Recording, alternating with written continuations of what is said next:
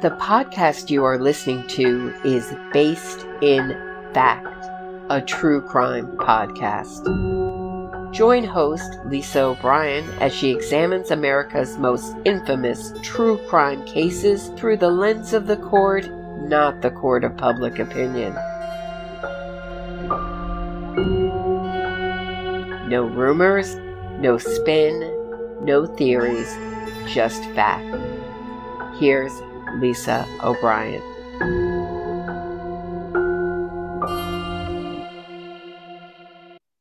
In episode 10, I'm talking to Joe Nevills and Natalie Voss Nevills about horse racing and the 148th Kentucky Oaks and Kentucky Derby set for May 6th and May 7th, 2022. As some of you know, I've loved horses and ponies all my life, and I've been a fan of horse racing since Secretariat won the Triple Crown in 1973. I've experienced the joy of seeing five Triple Crown winners in my lifetime and the heartbreak when young horses like Ruffian, Eight Belles, and Barbaro can't be saved after an injury. Our lives have highs and lows, but we keep moving forward, and horse racing is no different. Those connected to the industry do what they do because they love the horses and they love the sport. Our first guest, Joe Nevills, is a bloodstock editor at the Paulick Report, a turf writer, Arabian enthusiast, and expert, and Eclipse Award winner for his feature article, Biting the Dust A Long Goodbye to Mount Pleasant Meadows. Joe's love for horses comes from his family's Belgian draft horses and his grandfather's thoroughbreds who raced on Michigan tracks. Our second guest is Natalie Voss Nevills, three time Eclipse Award winning writer and editor in chief at the Paulick Report who has embarked on a new journey with OTTB underscore, lovingly known as Blueberry. Natalie's 2020 Eclipse Awards were for articles in both the writing and feature commentary categories. Her feature article was titled An Angel on His Shoulder. This thoroughbred's fate was written in ink. And good afternoon, Joe and Natalie. Welcome. Good to be here. Happy to be here. Great. Well, let's get started. Um, first of all, I want to let you guys introduce yourselves if there's anything in the intro that I didn't include. Um, now is your time. yeah, I think you tagged all the pertinent bases for me. That's you kind of hit everything that people need to know. Me, thanks. Okay. Well, I think that um, my draft cross mare Jitterbug would really um, object to being and left out of my that's intro. True. That's true. but yep. you know, I felt like she's moved on to her new place and she's no longer tied to you. That doesn't matter. Well, she she simultaneously wants to continue claiming credit for me and also pretending like she doesn't know who I am when I then, show up to visit her on the weekends. So you Jitterbug, know. my dear, my sincerest apologies.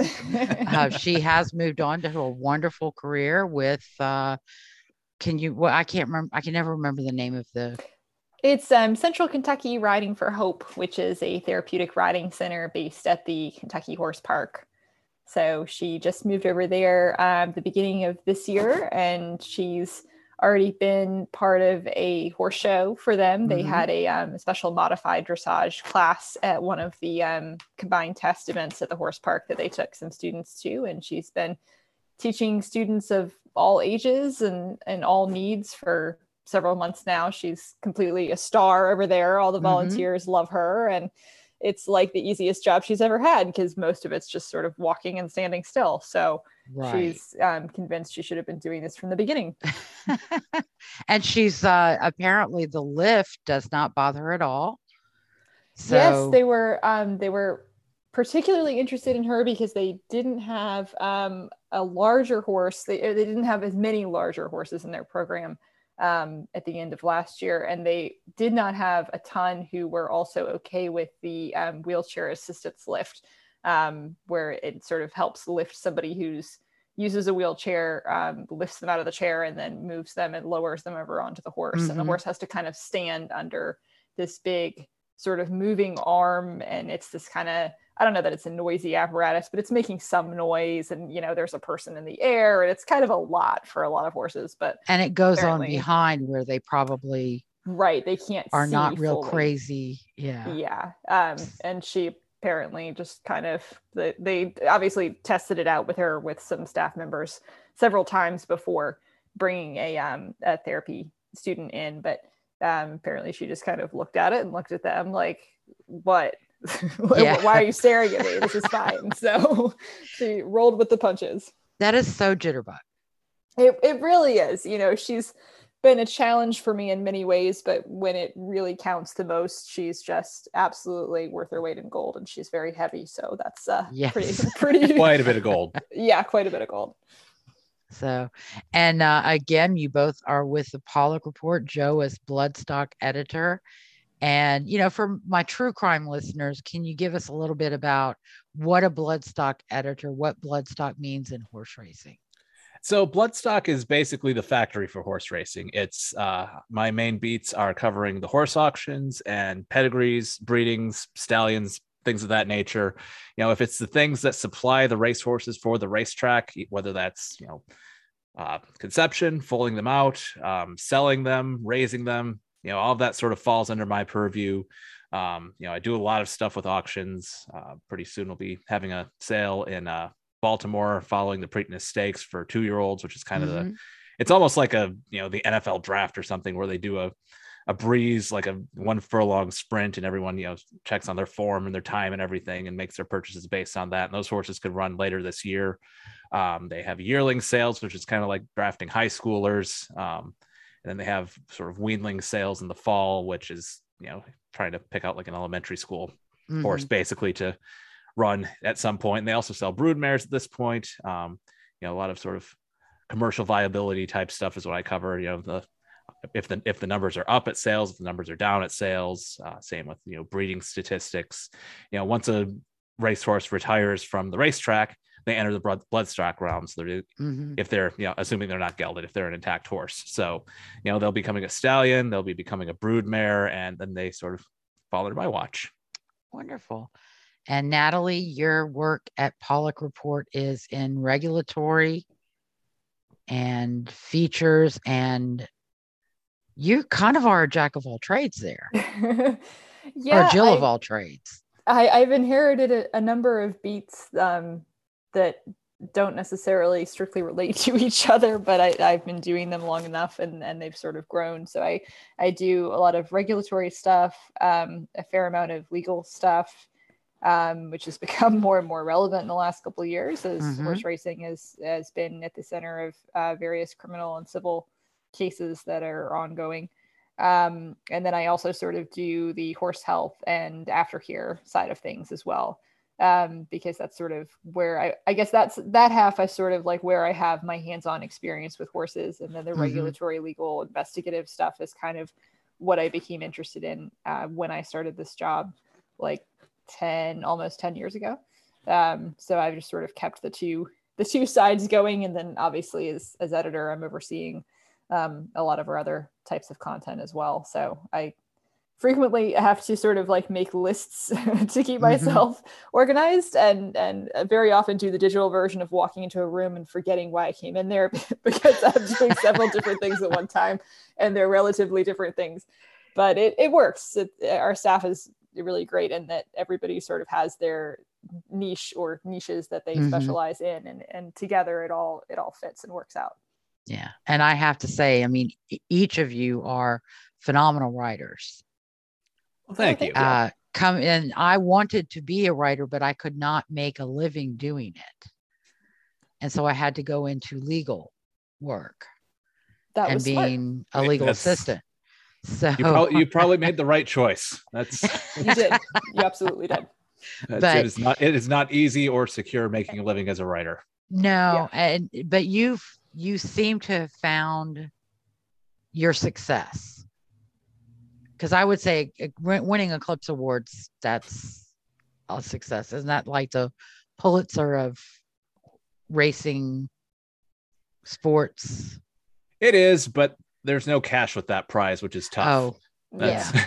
it's a very yeah. nice trophy and probably if i took it to the pawn shop i'd probably get a fair bit of money for it but But unfortunately, okay, it's not quite on the level of the Pulitzer.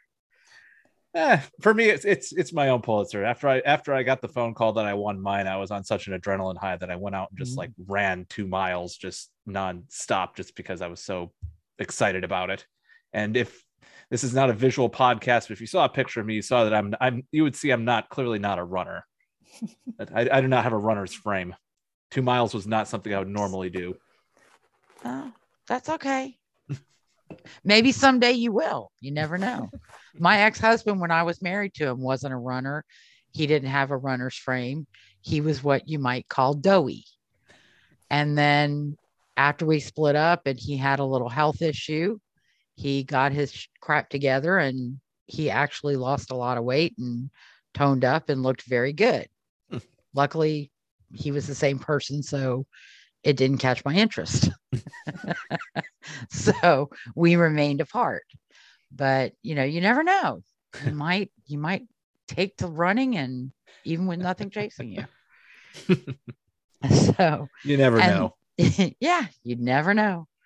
Uh, and Natalie, your of course uh, aftercare is a, a very a very big thing for you. You're uh, very invested in it emotionally and work wise. And you have taken on a new journey with underscore, a retired thoroughbred who is known as Blueberry. Yes, absolutely. We're about to um, start our second horse show season together. Last year, we did the Retired Racehorse Project Thoroughbred Makeover, which is a training competition for thoroughbreds in essentially their first uh, nine, 10 months in training for a new career. And mm-hmm. that was kind of our our bucket list goal for our first season. And we we came, we saw, we participated, we we finished pretty well, um, all things considering. Uh, mm-hmm. We certainly did not win, but we we did pretty well in a really big, really really big dressage group. Um, and so this year we're just gonna try to keep building on that um, with our dressage kind of goals. And then he's also learning to jump with my trainer. Mm-hmm. I have some uh, anxiety about jumping, but I think that it would be a good thing for him to learn a new skill. And so I'm trusting him to the the trainer who's brought both of us along to this point um, because she's a professional and very confident and so hopefully it'll be something that he can have fun doing and then if i decide i want to do it then he, it won't be new to him um, which seems like a much better entry point for us so he's he's very busy these days between, mm-hmm. between those two different things but he looks good he's in such good shape now because he's almost every day he's working he's yeah. and something. he likes it that way he, mm-hmm. he yeah. doesn't like to have more than a day or so off he gets very fidgety he gets very grumbly and, and I, I, think that's from the racetrack he's used yeah to. you've you've mentioned that a couple times in your in your facebook posts uh keeping us all apprised of of his progress and uh he seems to take to things like it's no big deal for him he's very very smart. I think that um you know i've been lucky to have two incredibly intelligent horses. I think that i'm hard pressed to say that any but any horse that I've met is smarter than Jitterbug, but he's he's probably up there. Mm-hmm. The difference being that he doesn't kind of he doesn't work to use his smarts against you. He's just a very good boy. It's important to him to be a good boy. He doesn't ever want to do anything to offend you, but he understands things very quickly. So mm-hmm. it's very simple to teach him things and because he has the thoroughbred body, he also can build fitness really quickly. So it's been kind of a um, an adjustment process for me to get used to. Like I'll start off the week working on something and think, okay, so we'll just sort of keep focusing on this over the next like four or five rides. And then in a couple, he's already got it. So I've got to mm. figure out something else to do because the concept was easy and we just needed to put the muscles behind it. Once we got that, we were good. So that's been quite a different experience.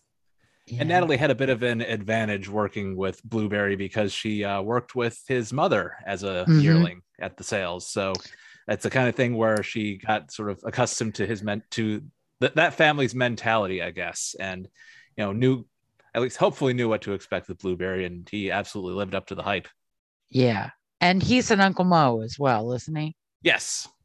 Okay. Yeah, they seem to be very solid, um, very good overall all around. Mm-hmm. Uh, yeah, athletic horses.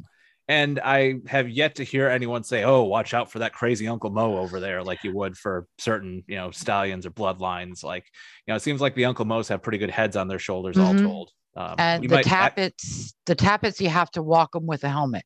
Mhm. on Listen, because they're me. very high strung.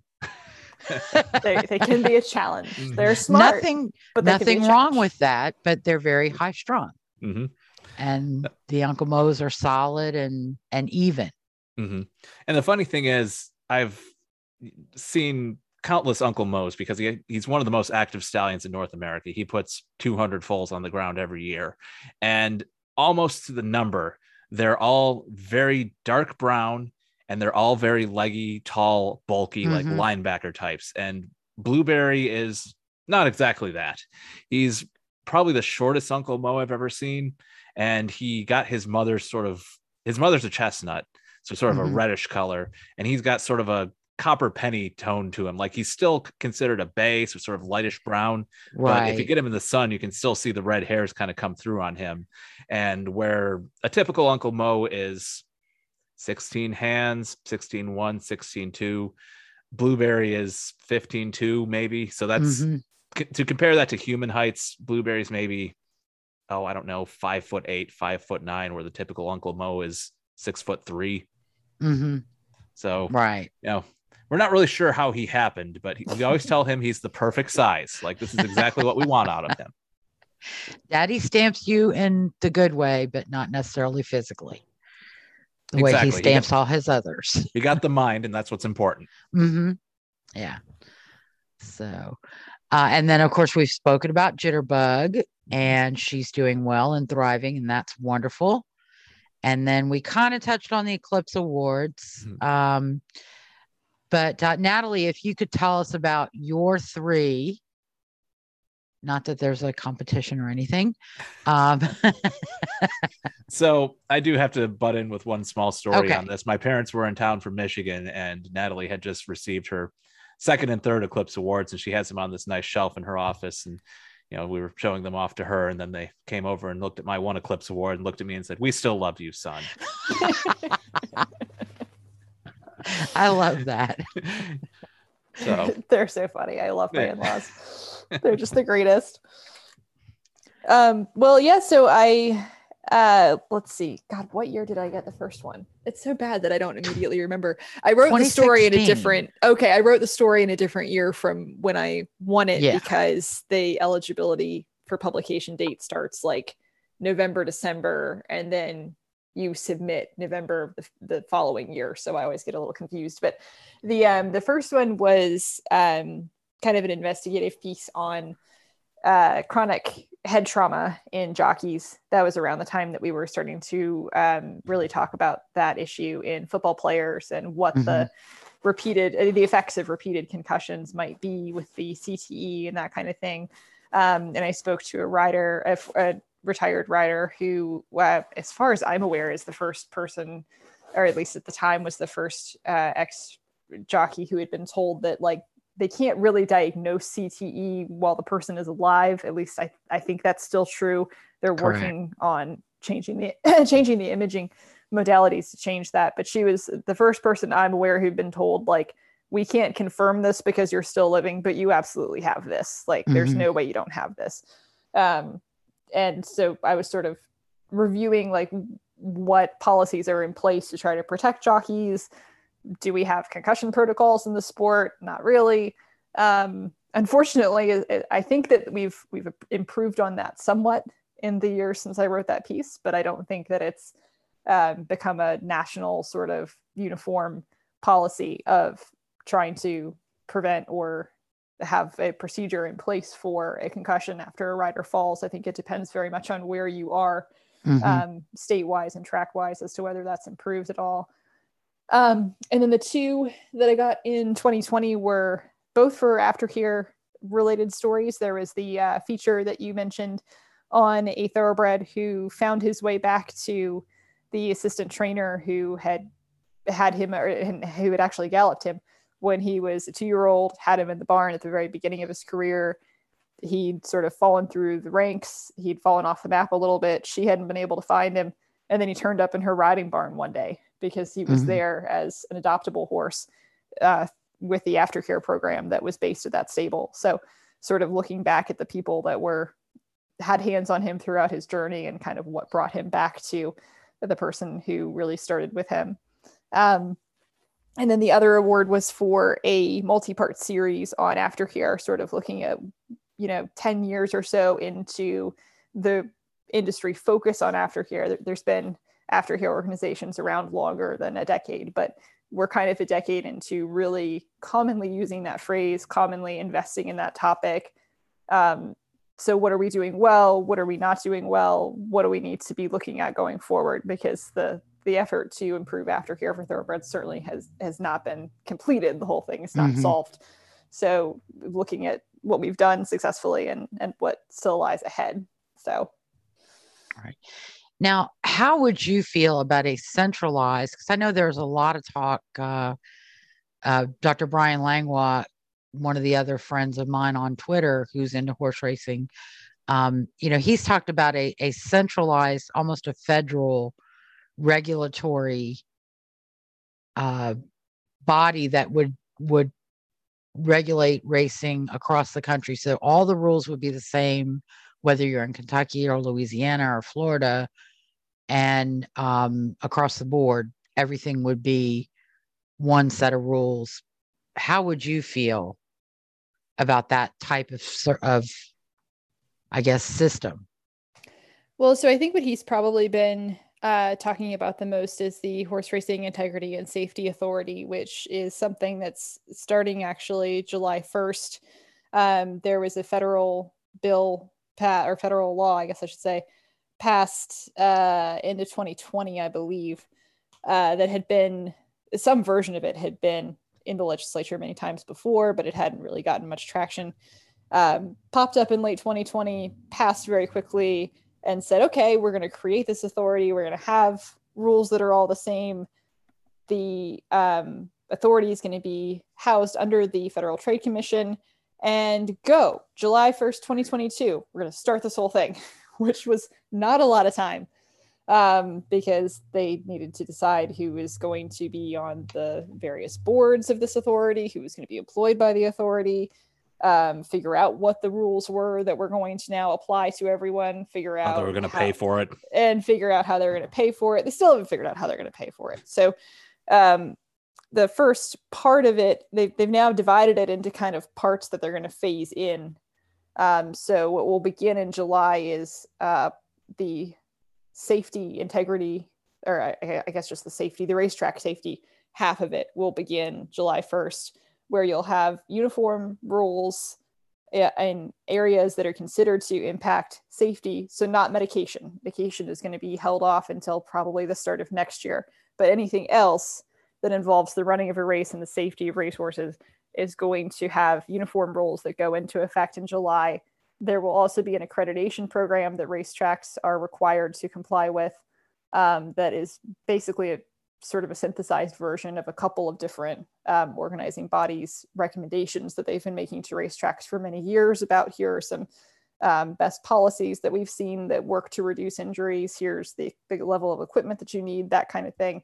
And that accreditation sounds like it's going to be sort of phased in. There's going to be kind of some tapering to who gets grandfathered into that and who has to sort of get their their act together a little bit more quickly. Um, to maintain the accreditation they're now going to be required to have um, and everyone is a little bit you know i've been a little bit i guess i'm hopeful but not necessarily an optimistic person. Mm-hmm. I'm hoping this will go really well. We really need this to come together and um, solve it, some of these gaps in the country where there are still racetracks that don't have some of these basic rules in place that mm-hmm. have been told for years they need to have some of these rules in place.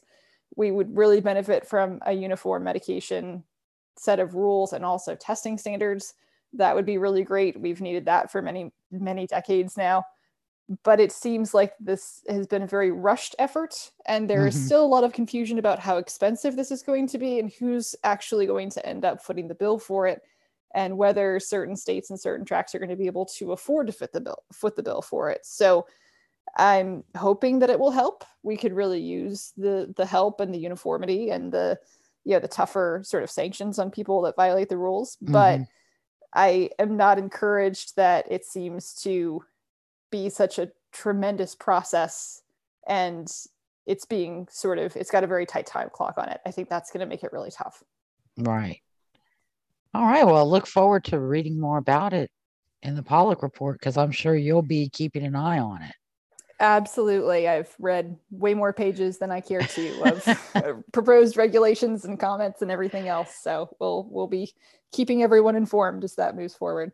So, and then you've also covered some of the, uh, I guess we call it scandals with uh, medication and testing, and we've had uh, disqualification of the Lake Medina Spirit from the 2020 Kentucky 2021 Kentucky Derby and replacement of uh, Mandaloun as the winner.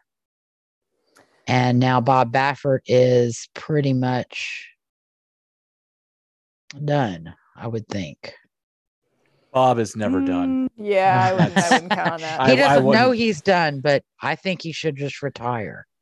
I don't think he has any That's- intention of doing that. That's not realistic. At the end of his 90 days, he'll be back. He still has a number Yeah. of ongoing court cases related to the Medina Spirit outcome. Mhm, To my knowledge, he's not dropped his actual appeal yet of that disqualification. Um, mhm. his primary focus had been appealing the suspension that he was handed as a result of the medication overage in Medina Spirit. He's been forced to now begin serving that suspension, so that part of it is moot. However, I think that he and the owner, to my knowledge, are still appealing the fact that the horse was disqualified. Whether they'll continue moving forward with that at this point, now that it's now that that part of the ruling has kind of been separated from the suspension, I'm not sure if they'll continue with that. But mm-hmm. currently, they have not dropped it. Um, he's also a, a still in a civil suit with Churchill Downs, which had exercised its private property rights to ban him from their track and the Kentucky Derby for two years. So um, obviously, he's not going to be participating this year because he's on suspension right now. But that would still impact next year. So I don't think he's going to drop that suit because he will want to get in next year. Um, NYRA has is still in the process. The New York Racing Association is still in the process of determining um, how long they might exercise a private property ban on him as a result of a series of medication overages that sort of culminated with Medina Spirit. They're still kind of going through their process to decide exactly how long they're going to keep him out. And I don't know whether he will try to go back to civil court again to try to get around that. He's already sort of done that once. Um, And then he's still at the center of a few different um, class action civil suits from horse players who bet on Mandaloun and are, you know, trying to get some sort of relief from him, saying it's your fault that I didn't get paid, which i- is not typically how this how this is really understood to work. But none of this is really typical, so I'm not really Mhm. sure where those cases are going to go. Yeah, that that's going to be interesting to see how those how those play out. And through all of this, he has a core group of very deep pocketed owners that have stood by him through through basically thick and thin at this point. They Mhm. have transferred some horses now that you know now that he's been on officially suspension, they've had to transfer horses, and some of them have put horses in other people's barns for you know the the purpose of running in the Kentucky Derby and you know earning Derby qualifying points. But it's pretty heavily implied that as soon as his suspension is up, they're going back to Bob, and they've I think they've done you know they pay Bob so hmm for his services, so they're sort of they sort of have a hand in keeping him going in some of these legal you know battles because they're essentially paying the lawyer fees because they're putting money in Bob's pocket. Bob's putting the money in the lawyer's pocket. So, you know, it's in their interest to make sure that he keeps going. So, do you think that the improvement of testing methods has caught um, perhaps practices that weren't detected before? Because it seems like the last, since 2018, he's had some close calls. We had Justify's Santa Anita, but that was put down to environmental deca- de- uh, environmental contamination in the straw in the at the track Mhm. because it was several barns several different trainers similar uh, positive result. But do you think he you know he's been doing it all along and he just hasn't gotten caught? Or do you think it's something he's begun doing? Or is it just new testing methods have caught smaller um, smaller amounts of Well, I, I think that it it's sort of hard to say. I mean, the the supplement, I mean, the, the substances he's had problems with the last several years are common therapeutic drugs that have been regulated, you know, for most of his training career to some degree. I think that the rules around those substances have shifted um, in the time that he's been training. And I know in the case of the betamethasone in Kentucky, um, when he had the overage with Gamine, who came second in the Kentucky Oaks in 2020.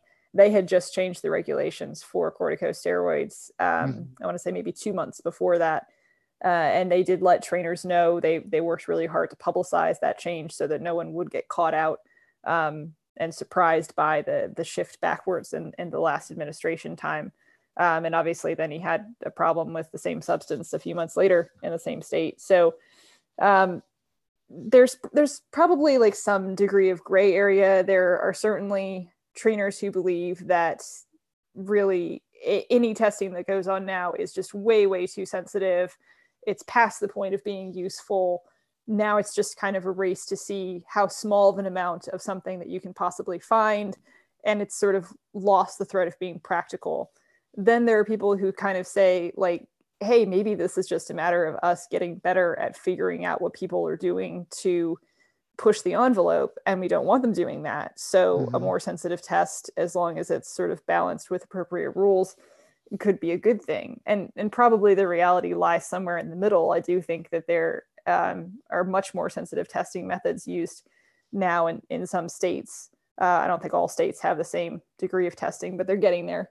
Mm-hmm. um, but with the environmental contamination usually that argument comes in when there's an environmental contamination case specifically mm-hmm. is that people will say now it's picking up stuff that's in the stall the stuff that's in the air stuff that's in the city water. Um, you know i don't really have any particular perspective on the scopolamine case with justify but i know i know that what testing experts say to people who start blaming environmental contamination in other situations when they're talking about more sort of mm-hmm out there theories about you know it's in the dust and the cobwebs of the stall or it's in the it's in the city water or whatever they'll say yeah but there's other trainers who don't have this problem so how yeah. is it the mm-hmm. testing is only catching this environmental tiny indetectable or now detectable level in some cases but not others and i think that that's a really good point you know so there are obviously right. trainers that even as the testing gets more detailed and even as the rules shift are able to shift along with it and make sure that whatever they're doing is not going to put them at danger of getting a positive test. And it's mm-hmm. a little unfair to the guys who work really hard and, and successfully do keep their records very clean to say, oh, well, I just can't keep up with it. The testing is too harsh and the, the rules keep changing and I just can't figure it out. Well, it's, it's unfair to the guys who do manage to do that.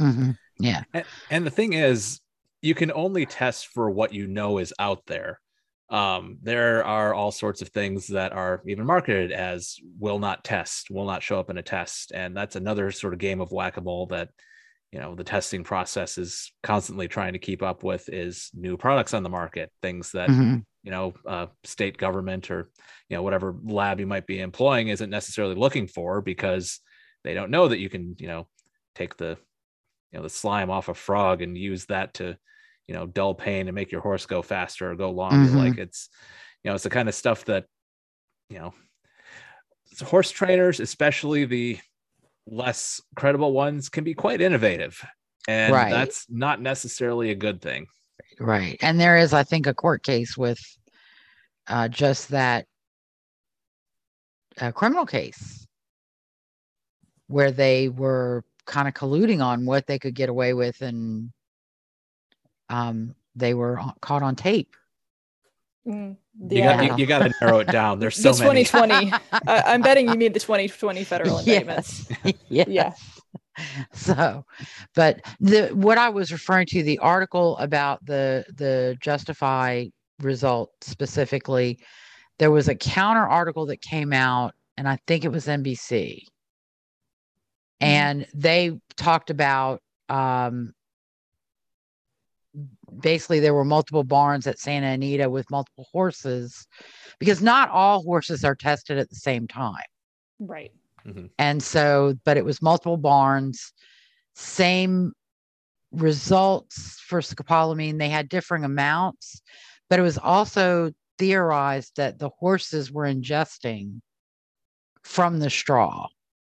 Mm-hmm. And that and it processes through the urine. Right. So that was where I kind of felt like that was a credible argument for environmental rather than uh, deliberate administration. Well, and I do think that's a little different than you know somebody who ends up with like a corticosteroid in a horse and tries mm-hmm. to say oh it's um i don't know it's environmental contaminant like this traces to a particular weed that is known to sometimes grow in california mm-hmm. um, and i think that the the prevailing sort of theory by the chrb the california horse racing board at that time was that if we're seeing levels of it in other horses in other barns who all have the same hay and straw supplier it does seem like that batch might have had some of the weed in there and maybe you had some horses who were more interested in eating the straw than others maybe you had some that metabolized it differently than others but it's not like you just sort of have this one horse that you're trying to say got mm-hmm. exposed to a weed that was right. buried inside one bale of straw that's I think a little bit different. I think the issue that a lot of people had with that case was more that it was really there was a big effort to hide that from the public. Right. Um, they took a took that hearing with him private. Uh, they never uh, published the results of that drug test ahead of that hearing. They sort of dismissed the whole thing in the private hearing with Baffert, and I think probably hoped that it would never come up again. And so then mm-hmm. when records did come out indicating that this had happened and that's how it had been handled, I think that that kind of had people really suspicious about like, well, wait, why was he treated this way with this particular horse who ended up mm-hmm. winning the Triple Crown? And right. I think it was more of a transparency issue that a lot of people have with that situation than anything else. Correct. And the appearance of impropriety made mm-hmm. it look worse than had they said, this is what happened this is how we handled it this is how we're going to handle it right and you know but ahead of the kentucky derby yeah it, it potentially could have swung a triple crown like if they had you know been more i guess public with things handled i, I don't know if they could have been able to handle it quickly enough and judiciously enough to keep him out of the kentucky derby mm-hmm. if everything were to happen but you know that's something that's kind of a what if at this point right Right. And I feel like one of the big arguments that, you know, I've, I've heard people ask, you know, why is why is everyone always picking on Baffert? Why does everyone seem to be, you know, going after him on stuff like this? And it's that what happened with the Jimson weed with Justify, what happened to Medina Spirit and the Derby, what happened to Gamine and the Oaks clearly isn't an isolated issue. Like this stuff sort of keeps happening to him. And what if you even if you take him at face value, he's either the most unlucky trainer in the world that he keeps getting popped for circumstantial things in different years, different racetracks, different jurisdictions, or looks like a duck, quacks like a duck, sounds mm. like a duck. Like, you know, it's it's the kind of thing where it just sort of keeps happening, and eventually, he's either got plenty of excuses or you stop buying the excuses. And I think a lot right. of people have kind of gotten tired of the excuses. Because wasn't weren't Gamine and uh, Medina Spirit? Didn't he try to argue that Jimmy Barnes had pain patches? Um, different Gamine. Um, okay. Positive Gamine unfortunately had two different drug positives. See what I'm talking about? uh-huh. so that was um, uh, Gamine and uh, another trainee of his, Charlatan, got overdosed okay. for lidocaine in Arkansas um, okay. um, earlier in 2020 on Arkansas Derby Day. And in that case, he attributed the, I think at first he attributed the positives to a over-the-counter um, pain relief patch that his assistant trainer was using. Uh, later, like well after that, when he was in the hearings with the New York Racing Association and they were bringing up his medication history, he sort of seemed to back off that as the explanation. Like he still thinks that might have been it, but mm-hmm. then there were all these inconsistencies that came through with the Arkansas lab um, and then he kind of sort of threw a, a, little bit of doubt out there about, well, I think it was probably the pain patches, but I don't know. The testing situation down there isn't very good, and I, I don't really know what happened. But I, I, I know that we didn't give horses lidocaine, mm-hmm. and it, it is a pretty stupid drug to try to cheat with because it's pretty easily detected. But right. at the same time, like I have a feeling there are other grooms and assistants who have to use Salonpas patches because like working with horses is really hard on your body. So hmm it would seem a little surprising to me if this was the only time this had ever happened as the result of a topical patch. I guess maybe it's not. I guess it could have happened in other situations that we don't know about, but this is not kind of a known thing. Like, oh, don't buy Salonpas because it'll get your horse a positive test. So Right. that was a little bit that was a little bit weird and no so then Gamine is the same filly that ended up having the betamethasone positive after the oaks several months later so different substance Which one got attributed to poppy seed bagels? that was many years ago Ah, okay. i'm not as familiar with that situation but that was that was before my time but yeah one of one of them got attributed to the poppy seeds in a bagel that somebody I don't know if they fed the horse. I don't I don't remember what the story was exactly, but yeah, th- there was there was a poppy seed bagel explanation at some stage that I, I'm less familiar with. All right. Well, that uh, that's why I say Bob Baffert needs to just. He's got two triple crowns. He's probably got more money than God. Retire and pass it on to Bode. Well, he might not have more money than God at this point with the lawyer's fees he's been paying. Well, I- not I if the owners those are paying. significant. He's, he's got he's got two lawyers fighting battles on so many fronts right now. hmm yeah, it's I can't imagine how much it's costing. So, um, well, it and it would depend. Maybe they're friends of his, and usually the friends will do things for on the cheap. So, You never know. Could I be. might- I know I they've put a lot of to- hours in at this point. are they in California state? Are they in federal? Um, so I think most of the proceedings that are still active are all federal at this point. Um, Okay. The situation with NYRA had been in a federal court. Now it's like a private, um, sort of arbitrate, not arbitration. It's it's like a private hearing that NYRA has laid out the ground rules for, and now it's just Mhm. kind of contained with them. So that Okay, that part is not part more administrative than Right. Like they, they had gone to civil court, uh, federal civil court over NYRA's exclusion of him, saying, you can't just do that. You have to at least like talk to me. You can't just sort of tell me we're kicking you out based on something that happened in another state. And the judge sort of said, well, he does have a right to due process. And so NYRA came up with this set of guidelines wherein they would appoint an administrative law judge to hear a case, not dissimilarly to the way the Gaming Commission might do as part of an appeal. Mhm. And then they would present a report to um, a panel, and the panel would make a determination on behalf of NYRA what they're going to do. Um, And it sounds like that's something that um, Baffert is the first one to go through that process, but it sounds like there are other trainers now that they are looking to exclude in a similar way, but have not actually started those proceedings yet. So um, a lot of the public reaction so far to the NYRA Baffert private or uh, not private, but the NYRA Baffert uh, sort of administrative law judge thing was like, well, but these are the guidelines that, that NYRA set out. So like, why are we going to be surprised when NYRA says that, yes, in fact, we are still going to kick you out? And it's like, well, yeah, but I mean, he also sort of had to agree to this. So Mhm. I, I'm not really sure where that's going to end.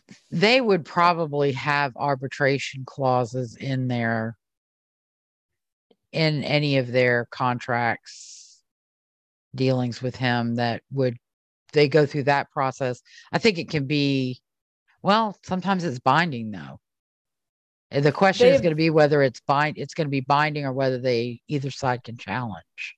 They have said in the guidelines that they gave to him that they also released to the media that like the decision of the panel at the end of this very lengthy process is final and you may not appeal that. Now okay. he might that that might mean as far as he's concerned i may not appeal that to you but is he is his lawyer going to say well then i'm going to i'm going to take that to court and have the court deal with it. I, i'm not sure yeah um, I think that the the judge that saw them before when they were in civil court initially on this, I, I think was okay. It at least seemed like she was okay with this concept of like, all right, there has to be a defined procedure. And then yes, NYRA could use its private property rights to exclude somebody as long as the person had due process. So I don't know that that leaves the door open for him Mhm. to challenge as far as she's concerned, but I don't really know. He he may be able to challenge due the due process uh, to have a judge decide whether it is legitimate or whether it's um, not. So that'll be interesting. Right. And so then we have all these other cases that are sort of, I, I don't know that they're being held up as they wait to see the outcome of Baffert's, but I know that they're not. Uh, one has had a hearing schedule that's been moved a few times, and the others, I don't think they've even announced a hearing date for them yet. So I, I kind of think that they've also got whatever they're dealing with with him, and then depending on how that goes, then there might be sort of this wave of others that might come after. So it's uh, there's a little bit of a backlog at this point as as we wait to find out what's going on with him, which is just is true in a lot of different ways in Mhm. the industry. We're all just waiting to see what happens. Right. And that adds a lot of stakes to it because this is a very high profile test balloon to be sending out there. And this is a very, Yeah. you know, Baffert's lawyers are very aggressive. Like this, if the, you know, if New York Racing Association is successful, will galvanize the process to probably, you know, make things very difficult for other, you know, people with offenses to, Mhm. you know, fight things. But they're going to have to prove this out tooth and nail because he's not going to go quietly. Right. And that and if you mess up, if you do anything bad and lose it, all these other people you're looking to run out to, they suddenly have an opening of, well, this process doesn't work. I'm gonna sure, let's do it. I'll beat you in this court. hmm Yeah. And there's also, but if they're successful, then other Churchill Downs, Kentucky, California can adopt similar uh, procedures uh, if new if NYRA's successful. Potentially. Yeah, I, I'm curious to see if that happens, if if NYRA prevails here. So, all right. Well, are we ready to go on to the Oaks and the Derby? Let's do now it. Now that we've talked about the the bad stuff. oh, we've we've got we've we've got plenty of bad stuff. yeah yeah i i don't want to weigh down too much i mean you can't ignore it but um sometimes you have to just be a little bit more optimistic Mhm. Well, and it is, you know, it is Derby season. There's there's a lot of positivity in that for a lot of people. Derby And- fever. Der- Derby fever is a disease of optimism. Yes. Mhm. Yes.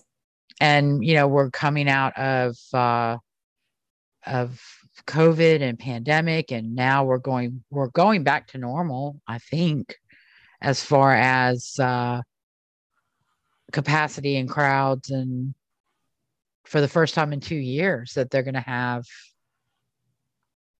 you know there, there's a potential for record setting crowds I'd believe it. And selfishly, last year for the Kentucky Derby, they had, I feel like it was half to less than half capacity.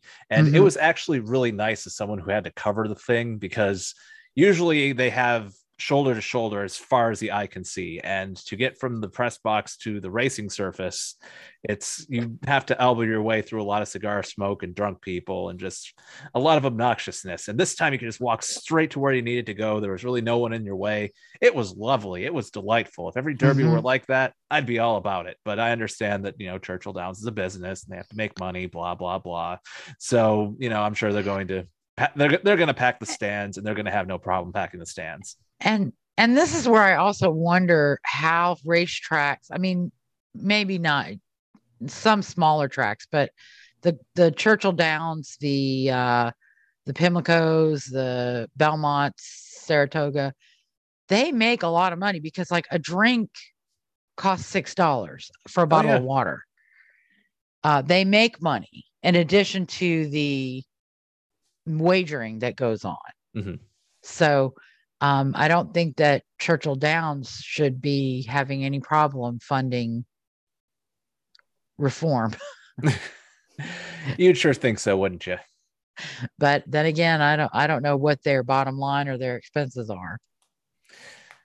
No comment. So- they are already accredited with the NTRA's program, so I think that they um, there there will still be costs to HISA, but as far as like what they personally have to be responsible for to get their particular facility up and running, I think that they're probably already in pretty good shape. oh, good. Yeah, they've Good. regularly been sort of um, with the say the New York Thoroughbred. or, I mean, I'm sorry, the National Thoroughbred Association. Their uh, Mhm. safety and uh, the certification thing Natalie, Safety and that called? Integrity Alliance. Yes, Yeah. that thing. Accredited for many years now. So Yes. there still will be a bill to pay regardless, um, because there's the overall costs for implementing the overall rules. But as far as the track specific stuff, I don't think that that will be too much of an issue for them. Well, that's good. So we're going to start with the Oaks, which is this Friday, May 6th, 2022. And uh, the Oaks started in 1875, May 19th, uh, while Churchill Downs was known as the Louisville Jockey Club. It's also in Louisville, Kentucky. The uh, race is for three year old fillies. It's one and an eighth miles on a dirt surface. A uh, purse of 1.25 million. First wins 750,000. Not a bad day at the office. No, not a bad day. Uh, but you, I think it's one of the things that's difficult with racing is you don't, you don't make money if your horse doesn't place. No, you, you, have don't. your expenses, but your your um you still have to pay all your expenses, but you don't have you don't have any income. yeah. So, No, you're absolutely right. It's it's a very hard business to make money and That's uh you know, that's there's a lot of very rich people who have spent a lot of money and not gotten a whole lot of it back. mhm, yeah. And uh, the field is actually uh, pretty interesting this year. Um, we've got uh, a few classic empires. We've got a curlin. Um, what What are your thoughts on the field, Joe? So for me, the favorite is also going to be one of the biggest wild cards. Uh, Echo Zulu, who was last year's champion two-year-old female. Um, she dominated everyone last year. No one could even touch her. She has only run once going into this year's Kentucky Oaks in th- for, for this year. She ran Mhm. four times last year, and usually from the start of the year to the Kentucky Derby, Kentucky Oaks, you run two, three, maybe four times in prep races to build up form, get points, get yourself in, you know, get your horse in good condition, prove that they can hold up against the competition. Uh, Echo Zulu only ran once, ran in the Fairgrounds Oaks on March 26th and won like a good thing. Like there was Mhm. no rust there. Mhm. So it's kind of a unconventional route the way that she took it, but she has never shown a sign that anyone in this class can touch her. Um, you know, assuming that she draws well and everything goes to plan, she's going to be your heavy favorite on Friday. okay, and she is a gun runner. Yes, she And wasn't the first his crop of. Oh, Wasn't his career kind of similar? Um, That he he didn't run a lot, but when he ran, So he ran well as a two year old. I feel like he won a great at stakes as a two year old, or at least did pretty well. He ran in that year's Kentucky Derby, took a little bit of a break, but he got better as he got older, was the big thing. I think he Mhm. actually ran third in the Derby. I forget off the top of my head. Um, he became horse of the year, I believe, in his four year old season. He won some of the biggest races, biggest purses in the world. And he's one that really kept getting better as he was getting going. Uh, last Mhm. year, Gun Runner set the record for uh, freshman sires in terms of earnings. And I mean, we all expected him to be a good freshman sire, be, you know, because he was a fine two year old, but not an, you know, a champion level two year old.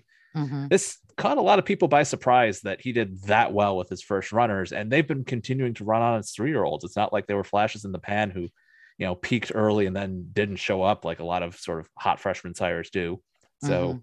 the sky's the limit for a horse like Gun for a stallion like Gun Runner. so, and what do you think about uh, Shotgun Hottie? She's also a gun runner. Shotgun Hottie. I don't know anything about that one. I haven't She's- seen that one. She's lower in the in the field. Um, they list uh, Churchill Downs lists the contenders, I guess you Mhm. call them, and they kind of rank them one through whatever twenty one or whatever there are. Uh, I guess nominations uh, Mhm. by points, and so she's down. She's further down. I don't think she has as many points, but she's a gun runner. Yeah. And there's plenty of them. There's, you know, we're going to probably talk about several in the Kentucky Derby too. That's just, they're everywhere. They are absolutely everywhere. Yeah. Uh, You know, we had a couple grade one winners during this two year old campaign last year. They show up in big spots and they win them. Mhm. And then uh, Adare Manor, she's another one with n- not as many points, but she is a potential runner uh, Mhm. Friday. She's an Uncle Mo. Yeah, that's, you know, Uncle Mo actually, Gun Runner took the record for freshman sire earnings from Uncle Mo. Oh, So- That's a that's a good sort of that's a good group of stallions to be in. hmm yeah. Um, and Into Mischief is another big, another big, uh, Yeah. very into, successful sire. into mischief is Thanos. He's inevitable at this point. He has uh, set. He's been the nation's leading sire by earnings three consecutive years. Last year, he set the uh, earnings mark all time for a single season in terms of his progeny. And the crazy thing is, like, he's going to keep blowing that number out of the water for the next five plus years. Mhm. He's one of the most active sires in the country. Uh, he's prolific. Uh, his runners do everything. They win at every level. Like if you find an into mischief on the racetrack, he's probably going to win some races. Mhm. So, uh, and unfortunately, this year we don't. I didn't see any American Pharoahs or Justifies, and I haven't been seeing them.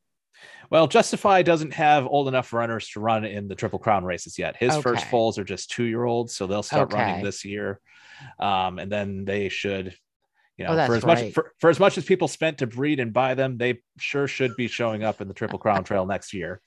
Um, as How are they doing in the sale rings? Oh, they're doing gangbusters. That's Okay. people have in- people have invested so much money in the Justifies because he started out with I want to say his stud fee initially was 150,000, something in that neighborhood. So the initial investment was high. So usually that tells you that people are going to spend high for their yearlings. Mm, And a lot of the two year olds are horses that were bought during the yearling sale. So people are going to spend high for the two year olds. Now they got to run. Now they have to Mhm. prove themselves that they're going to be worth those lofty prices. But he, he has no excuses. He got a huge book of mares. And I remember seeing the types of mares he bred, and it was an absolute murderer's row. Justify has no excuse not to be a great stallion. good. I look forward to seeing his. So his his first crop will start running next year. Uh, this year. Oh, they do start this year. Yep. Okay. You'll start seeing him as soon as this summer. Oh, okay. I hadn't. I just hadn't seen. I watched spring racing, and I Mhm. hadn't seen any in the two year olds quite yet. Where there's odd two year old Mhm. race. Yeah, I think they're going to be a little later types. You know, Justify didn't start running until he was a three year old. So is true. This is um, true. you know, it it wouldn't surprise me if they take a little time to get going, but it also wouldn't surprise me if they get off the bat real quick too. Yeah, if they're as big as he is, they should wait until three years old. Mhm. Yeah, he's a big boy. so, uh, and then you were you were about to talk about American Pharoah. Yes, uh, American Pharoah. He I forget he had one that was doing pretty well on the Kentucky Derby Trail this year. I feel like he bounced out eventually. Yes. Um, you know, in terms of expectations, if he were any stallion other than American Pharoah, I think he'd be seen as a rousing success. But he's kind of one like Justify, where people had a certain amount of expectations on him based on the type of mares he got early, based on the type of money they spent. And he's a very good sire, but he's not a top sire yet. He's Mhm. getting there. He's proven he's shown more sort of dirt moxie in the past year or so. You know, he's he's getting there, but I think people expected him to get there a lot quicker than he has. It's kind of like, you know, it reminds me a lot of Secretariat. His first crops weren't anything out of the ordinary. They were perfectly good. He had some stakes winners. They were great, but people expected him to recreate Secretariat. And I Mhm. think there are people who sort of expected American Pharoah to recreate American Pharoah. And he's Right. had some really good runners. He had a Breeders' Cup winner in his first crop. I believe it was the uh, juvenile turf sprint. Like it's not like they're not running, but they're not getting classic dirt horses, and that's what American breeders want. Mhm. You know, he's had good runners over in Japan. He's had excellent runners on the turf. You know, he's been getting good runners, just not the type of good runners that people expected him to based on his own race record. correct. I think people were expecting. uh Was it Omaha and um the father son Derby? Mhm. Uh, the father son triple crown, Yep. Gallant Fox and Omaha Mhm. with American Pharoah. Because I know I did. Yeah, and I mean that's any anytime you breed to a triple crown winner, that's the stated or unstated goal is that you want a piece of that, you know, that's you know that same level of excitement. That's what you're trying to sort of recreate. And, you know, not every stallion, whether it's a triple crown winner or just a good stakes winner, is able to do that. He's So- had plenty of good runners. He is not a dud by any means at all. He just hasn't really had that, you know, home run Kentucky Derby horse yet. Right. Give him some time. I think he does. I think he gets one that, you know, makes noise on the Kentucky Derby trail and will show up and will show himself very well. We just haven't had it yet. Mhm. Sometimes, sometimes you do, sometimes you don't. Yeah. And I think it was Forbidden Kingdom that was on the Derby Trail. That's who it was. and then That's who I was thinking of. recently I uh, had a setback or something that that knocked him off the trail. I knew I was forgetting one that was very obvious. I loved Forbidden Kingdom earlier this year. Mm-hmm. Um, I he was my Derby horse for a good run of time, and you know he just kind of ran into you know a couple of buzz saws in the Santa Anita Derby. He came out with a bit of an injury, and the trainer is very much one that's not going to push a horse too hard, so they just Mhm. put him on the sideline for now. He's going to win a lot of races coming up soon, but he was sort of the breakthrough traditional dirt horse for American Pharoah. Right. And I think, you know, come Traverse Stakes season, come Pacific Classic season, you'll hear from For- Forbidden Kingdom again. Good. And then uh, his one of his uh, horses, First Pharaoh, I don't think ever raced, but he is in the uh, second career uh, aftercare arena, Oh, lovely. being trained for eventing, dressage, jumping, you know, whatever. Uh, without ever, I don't think he ever set foot on track. He didn't. Uh, him- So- I just pull up his numbers here. But, you know, I bet the American Pharoahs are going to be really good at that. They're very long and athletically built. Mhm. And American Pharoah himself is just very nicely put together. Like he's, it's not what you want to breed an American Pharoah for, but he's going to have some excellent OTTBs. Mhm. and they're very kind, very smart. Yes. uh, very calm, even even tempered Mhm. horses. Um, so that's that's always a plus when you're in that world where it can be almost as hectic at the grounds when you're showing as that it can be at the racetrack. Most definitely. So, all right, and then we can um, let's see. I have the Oaks, the Field, the favorites. So you got Echo Zulu. Any other favorites? So what I'm going to have my eye on is Secret Oath. Uh, this is a daughter of Arrogate, um, first crop of Arrogate as well, out of a very good mare. Uh, she actually ran against the boys in the Arkansas Derby. Uh, she ran third, I believe.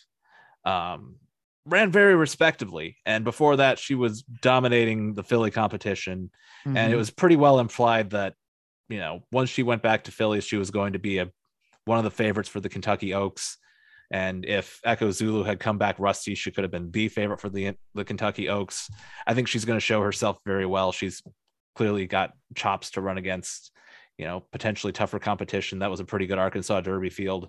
Mhm. You know, if she gets the draw, if she gets the trip, she's as live as anyone in this field.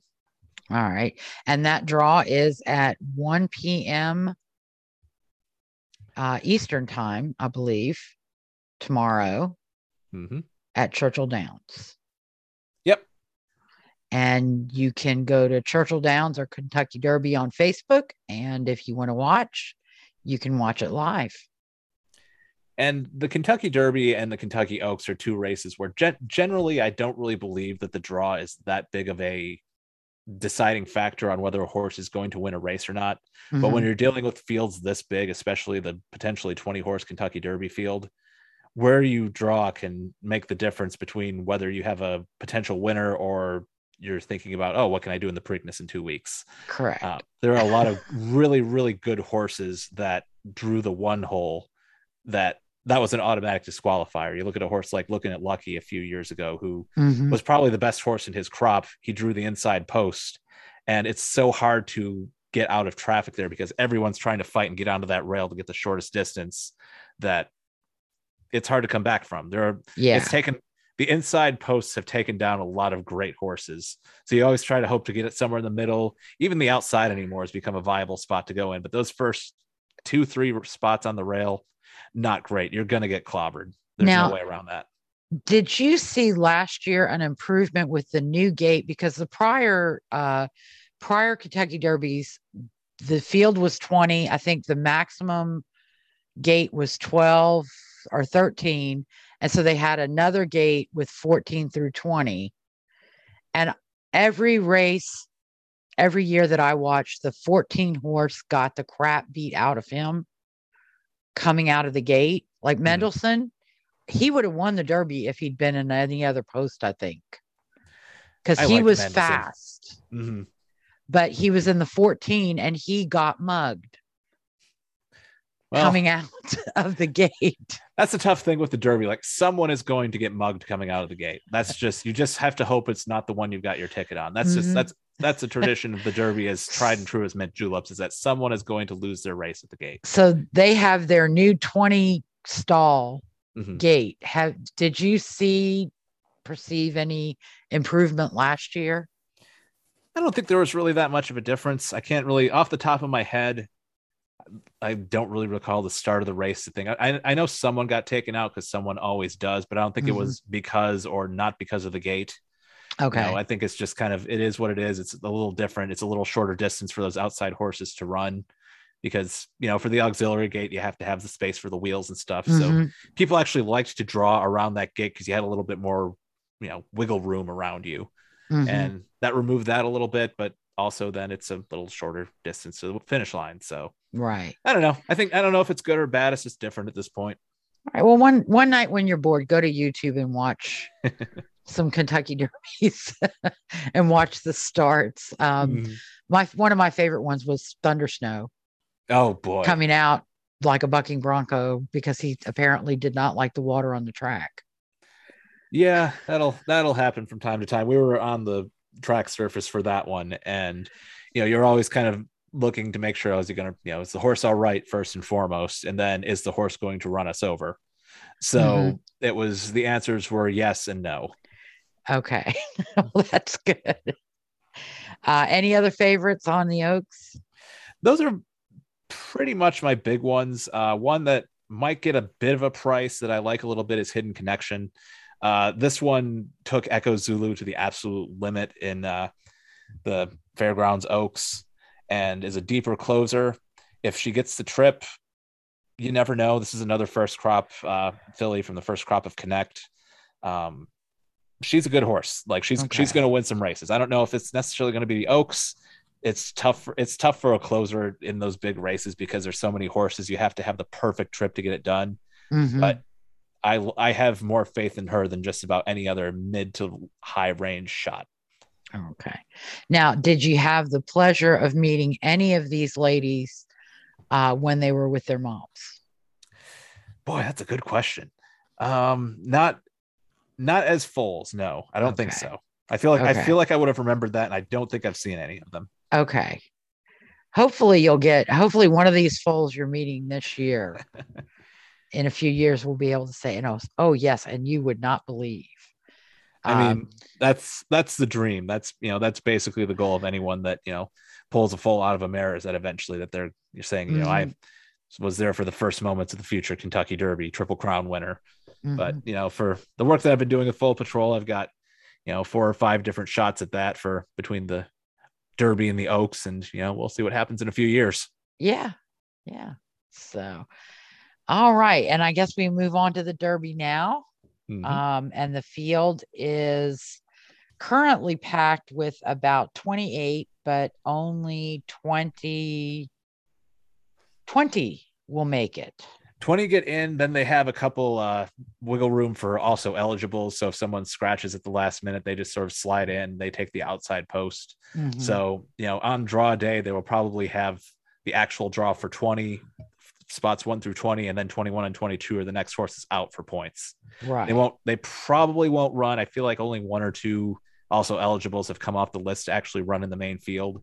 Mhm. but you know they'll still probably train up as if they're going to run because you never know when you're going to get that call. Right. And i noted in my research this morning early voting uh, has scratched. Had chad brown announced that today. Hmm Which honestly, probably no big loss. I like early voting, but I don't know if he was the type of horse to get it done here. Um, I think they're probably going to point toward the Preakness for him, and that's probably a better spot. Yeah. And a lot of different sires represented here. We've got Upstart, we've got Uncle Mo, of course, we've got uh uh we've got a we've got Tiz the Bomb that's not even he's a Tiz Now through his mother. Yes, There was he's by broodmare, hit a bomb. Yeah, he hit a bomb, which is in, which surprised me when I saw that he wasn't a Tiz something Mhm. horse. Um, but I guess they want to keep the make sure people know he is in that family. Well, it's kind of like Tiz the Law a few years ago. He was a son of Constitution, but the dam was a Tiz now mare. Mhm. So they kind of kept that, you know, Tiz the blank. Yeah. And his dam is Tiz the key. So Tiz the bomb makes sense. It's a good play on words. hmm And uh, we've got a classic Causeway who is a connection to uh, the Pasture for Glorious Alliance. Mhm. Uh, Hackleton, one of the OTTBs that is now living with them, uh, ready for his second career, is uh, also a Giants Causeway. They're not. They're not really considered brothers. No, But- I mean, by by the very barest bones of definition, yes, they are because they share the you know the same parent. But in terms of how the thoroughbred industry views it, you know, a stallion can have up to 200 foals in the course of a year. A mare is only going to have one. So typically, you know, being a sibling is considered on the mare side. Only, yeah. So if you share uh, a mother, you're a brother and sister. If you share a sire, you just share a sire. Yeah. I think that I don't is- make the rules. That's just the way it is. Yeah. I just like, you know, Pioneer of the Nile. I'm I love uh Nihilist. I love Hail to the Nile, who was Mhm. gonna be an NOPD police horse, but he was too hot blooded. Yeah, that'll happen. Yeah, you gotta be Um, you gotta be so calm to be a police horse. And he was not. Apparently, um, he during one of the trainings he took off with his rider because something spooked him. Oh, jeez. And they weren't sure quite what. Yeah, it happens. So, and no, and it's not his fault. Yeah. You know, they're uh, most of their horses, I think. Uh, a jitterbug would make an excellent police We- horse because We've they're said so that on calm. we've said that on multiple horses. occasions. Like we sometimes we halfway expect like the police ponies, like at the Kentucky Horse Park, that you know Jitterbug will be amongst them at one point. She'll be in Mhm. uniform. She'll be the she'll be the chief of police. Oh, she'll absolutely. There's no other position she would have other than chief of police. She will already be- thinks she is chief of police. Yes, she'll be in charge. She will not be involved. Right. But the successful horses in in NOPD squad at least are are the draft cross. Yeah, Uh, and a lot of them were bred at Angola prison when they were in their breeding program. Huh. Hmm. So, Cool. but uh, yeah, the the OTTBs, maybe some. I mean, I think Blueberry might. in about think- ten years. I yeah, think. when he gets actually. older, I Yeah. think Yeah. he'll be good. Like he he puts up with a lot, but he is still a five year old. He, Yes. he there's one corner of the arena where it is never a zero percent chance. It's never a high percent chance, but it's never quite zero that he will like spook at his own shadow, Mhm. depending on what time of day you're riding. And I think you know he does just sort of other like little babyish things that I just kind of ignore because like you know he's gonna drop that when he gets a little bit older. But um, And- I, I've actually done a few feature stories on police horses because um, off-track thoroughbreds and off-track standardbreds used to be kind of the go-to for a lot of mounted police forces. But what I learned a few years ago is they've changed over more towards draft crosses primarily because they have to carry the the officers have to carry so much more equipment now Mhm. like iPads and extra safety gear and stuff beyond what they used to have to do. So they're preferring like that heavier type of horse, not just for the temperament, but also because like they can kind of take a little bit more of that equipment weight, which I thought was really interesting. I hadn't thought about that before. Correct. And the the draft butt is a lot more uh, intimidating than the thoroughbred butt. Yeah, although I'm always surprised like non-horsey people find just about any size horse really intimidating to them, which is makes sense, I guess. But like to me, it's just like, yeah, no, this this dude's really little. I'm always telling my mom like, oh, Blueberry's so small, and she's like, he looks big to me. like, well, fair fair point. He, he is larger than our cats. That is true. so, and I think Hail to the Nile was young because I think he was only five or six. Mm. So he may have been too young for that. Yeah, there there are certain you know ex racehorses where their personalities would fit well with that. You know, a lot of former racehorses become track ponies, that kind of thing. Mhm. Where you know I could I could I could see it for a lot of them, but usually not until they're going to be you know older, more mature, less you know gun shy about things. Correct. It's, but I, bet- I bet you I bet you see it more than once. hmm Yeah, Blueberry's So- issue would not be so much desensitization as just learning to be bored. Like he's Yes. he's young enough right now that like you stop working him if I if I sit if I sit on him and we stand around for a little while to talk to my trainer, he doesn't he doesn't really want to stand still. Like he won't do anything too crazy, but he just gets really fidgety. And so Mhm. that's kind of our big challenge right now as far as like non-ridden stuff is just learning to stand there and be okay with standing there and it's boring and you're not going to die like being Right. bored. You, no one's ever died of boredom. You're going to be fine. And He you just could have be to the sort of first. do it. He, th- he thinks he's going to be the first every time. Patient This is- zero. this is the worst. I cannot stand here. I cannot do this. Like how dare you not give me something to do? I'm going to find something to do. I'm going to rub my face on someone. I'm going to try to chew in Mhm. my reins i'm going to so like that's i think that's going to be a longer challenge really to to get him through that than any of the other baby stuff that he does and it's just going to be he's just going to have to do it it's just Yeah. you gotta you gotta be bored sometimes that's just what it is But luckily, he's an Uncle Mo, so it won't take him long to f- eventually figure that out. Yeah, I think that he understands what I'm trying to get him to do. I think that he just doesn't like it. Mhm. so he'll get there as he gets more mature, but it's it's just not his favorite thing right That- now. And That's like a five year old human. Yeah, that's that's sort of how I treat it. Like, no, I'm I'm going to get off only when you're standing quietly. So that you'll Mhm. figure out this is what I want. But like I'm not gonna get that upset about it because you're five and this will Yeah. eventually go away. So, well, Joe, what are your who are your favorites in uh in the Derby? So I'm not going to tell you who I have on top because one, I haven't decided yet, and two, I'm saving that little nugget of information for my haiku handicapper picks on the Paulick Report website later this week. And, you know, Okay. You, can't give up. You can't give up the secrets. I'm sorry. I would. I would like to very much, All but right. I gotta. Well, I gotta stick to my own brand. But I will give you a few that I have my eye on as potential winners. all right. First off is Epicenter. Um, Okay. actually, from the same connections as Echo Zulu. So they could potentially have the Derby winner and the Oaks winner on consecutive days and have a very good weekend for themselves. hmm Uh, Epicenter has won the uh, Risen Star Stakes and the Louisiana Derby coming into this race. Um, also won at, yeah, he won at Churchill Downs at two. So he has experience over the surface.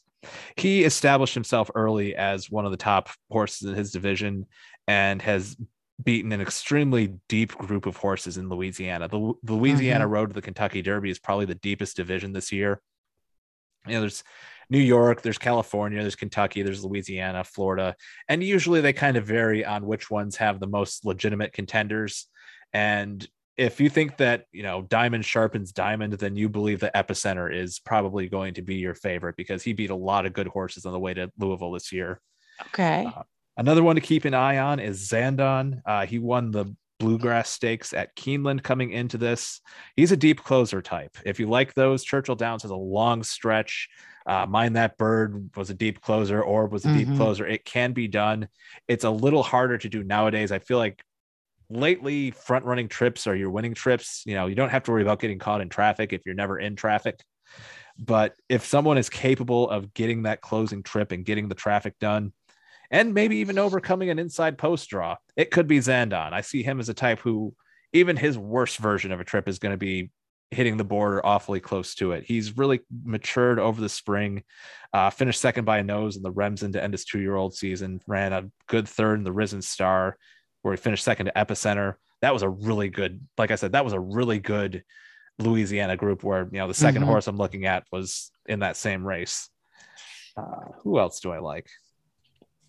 Cyberknife is kind of interesting. He won the Arkansas Derby, um, really matured. He's another one that ran, started his season in Louisiana, Mhm. and you know, matured running elsewhere to run very well. So the Louisiana the Louisiana path is going to factor into the finish of this race. There's just no way around it. Um, since we were talking about Bob Baffert horses earlier, um, he has two that were under his care that are likely to enter the race. Mhm. Uh, they have since been moved to the barn of trainer Tim Yakteen. Uh, the first one of those is Taiba. I believe I'm pronouncing that correctly. There's a lot of debate on that. He won the Santa Anita Derby by two lengths in his second career start, which is highly unusual to have a horse go into the Kentucky Derby off of just two starts. Mm-hmm. Justify was considered too raw to be a potential a potential winner, and he had run three times. This horse has only run twice.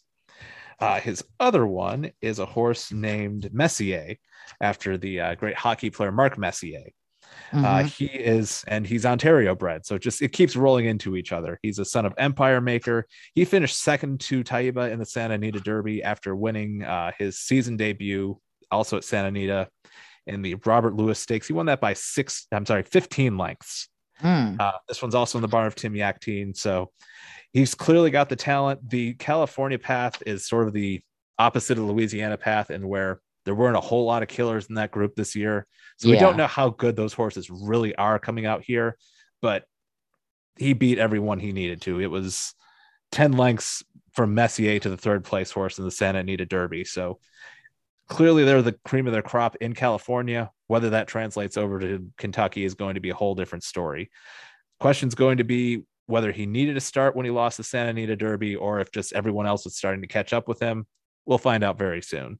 All right. Now, how do you feel about Crown Prince, the Japanese horse? Boy, the Japanese contingent has had a fantastic run of about six to eight months. They came over for the Breeders' Cup and absolutely wrecked shop. They mm-hmm. won so many races. Uh, they did really well on the Saudi Cup card a few months ago. Um, you know, did extremely well in the Dubai World Cup card. They've the the Japanese racing program has established itself as a program you have to pay attention to no matter where they run on the planet. They will make, you know, they will make their presence felt and they will win a lot of races. That said, I don't think Crown Pride is going to add to that list today. Um, I'm just, he won the UAE Derby, earned his spot there, ran very well. He had sort of a grinding closing trip, but I just don't know if it's the type of win, type of trip that wins the Kentucky Derby. I wasn't as impressed by him. I was I was hoping to be when I went back and watched the replay.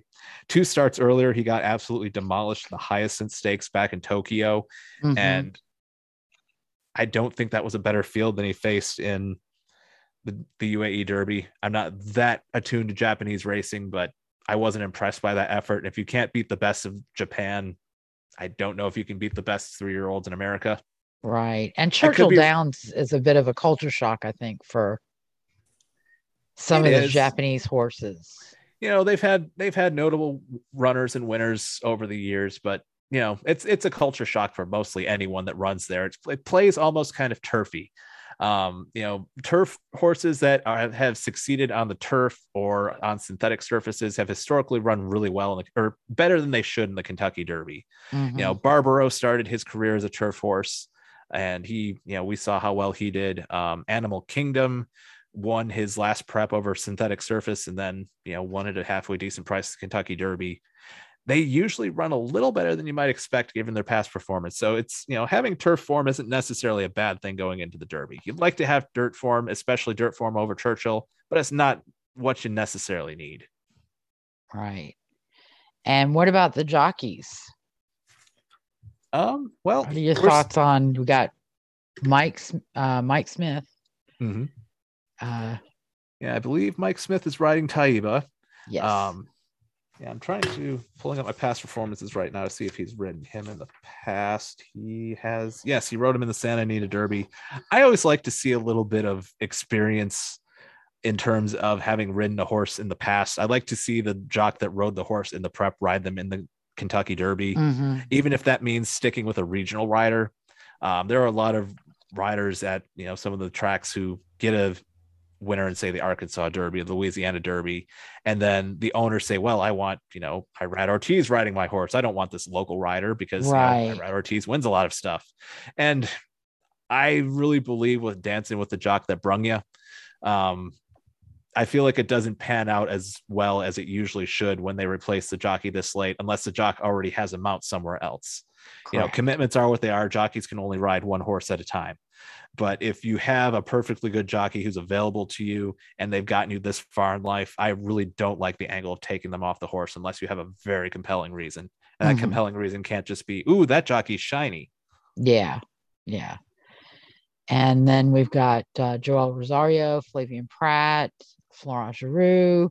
But we've got some new faces, I think. Uh, Tyler Gaffalione uh, hasn't like been re- at the Derby very many times.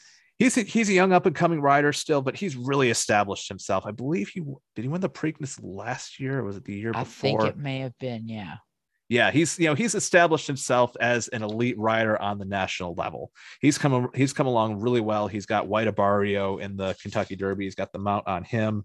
Uh, Gaffalione rode White Abarrio for wins in the Holy Bull Stakes and the Florida Derby, which were both convincing victories. Um, you know that's the kind of form you want to see. Eventually, I don't I don't love White Abarrio in this race. I think he's going to find a ceiling, but eventually Tyler Gaffalione's going to ride a Derby winner. Like that's yeah, that's a sure. Yeah.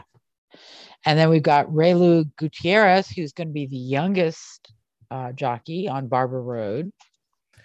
Yeah, that's he's and he's got a good mount in the uh, Kentucky Oaks too. I believe he's riding Hidden Connection, actually, who I was speaking about earlier.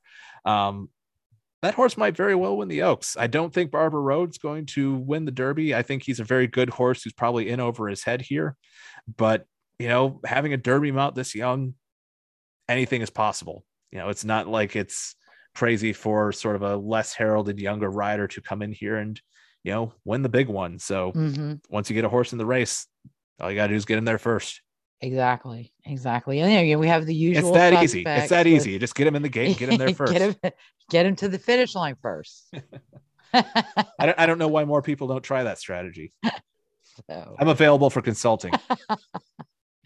and uh, we have a Louisiana jockey, uh, Brian Hernandez. Mm-hmm. He yeah, is that's... going to be riding Tiz the Bomb.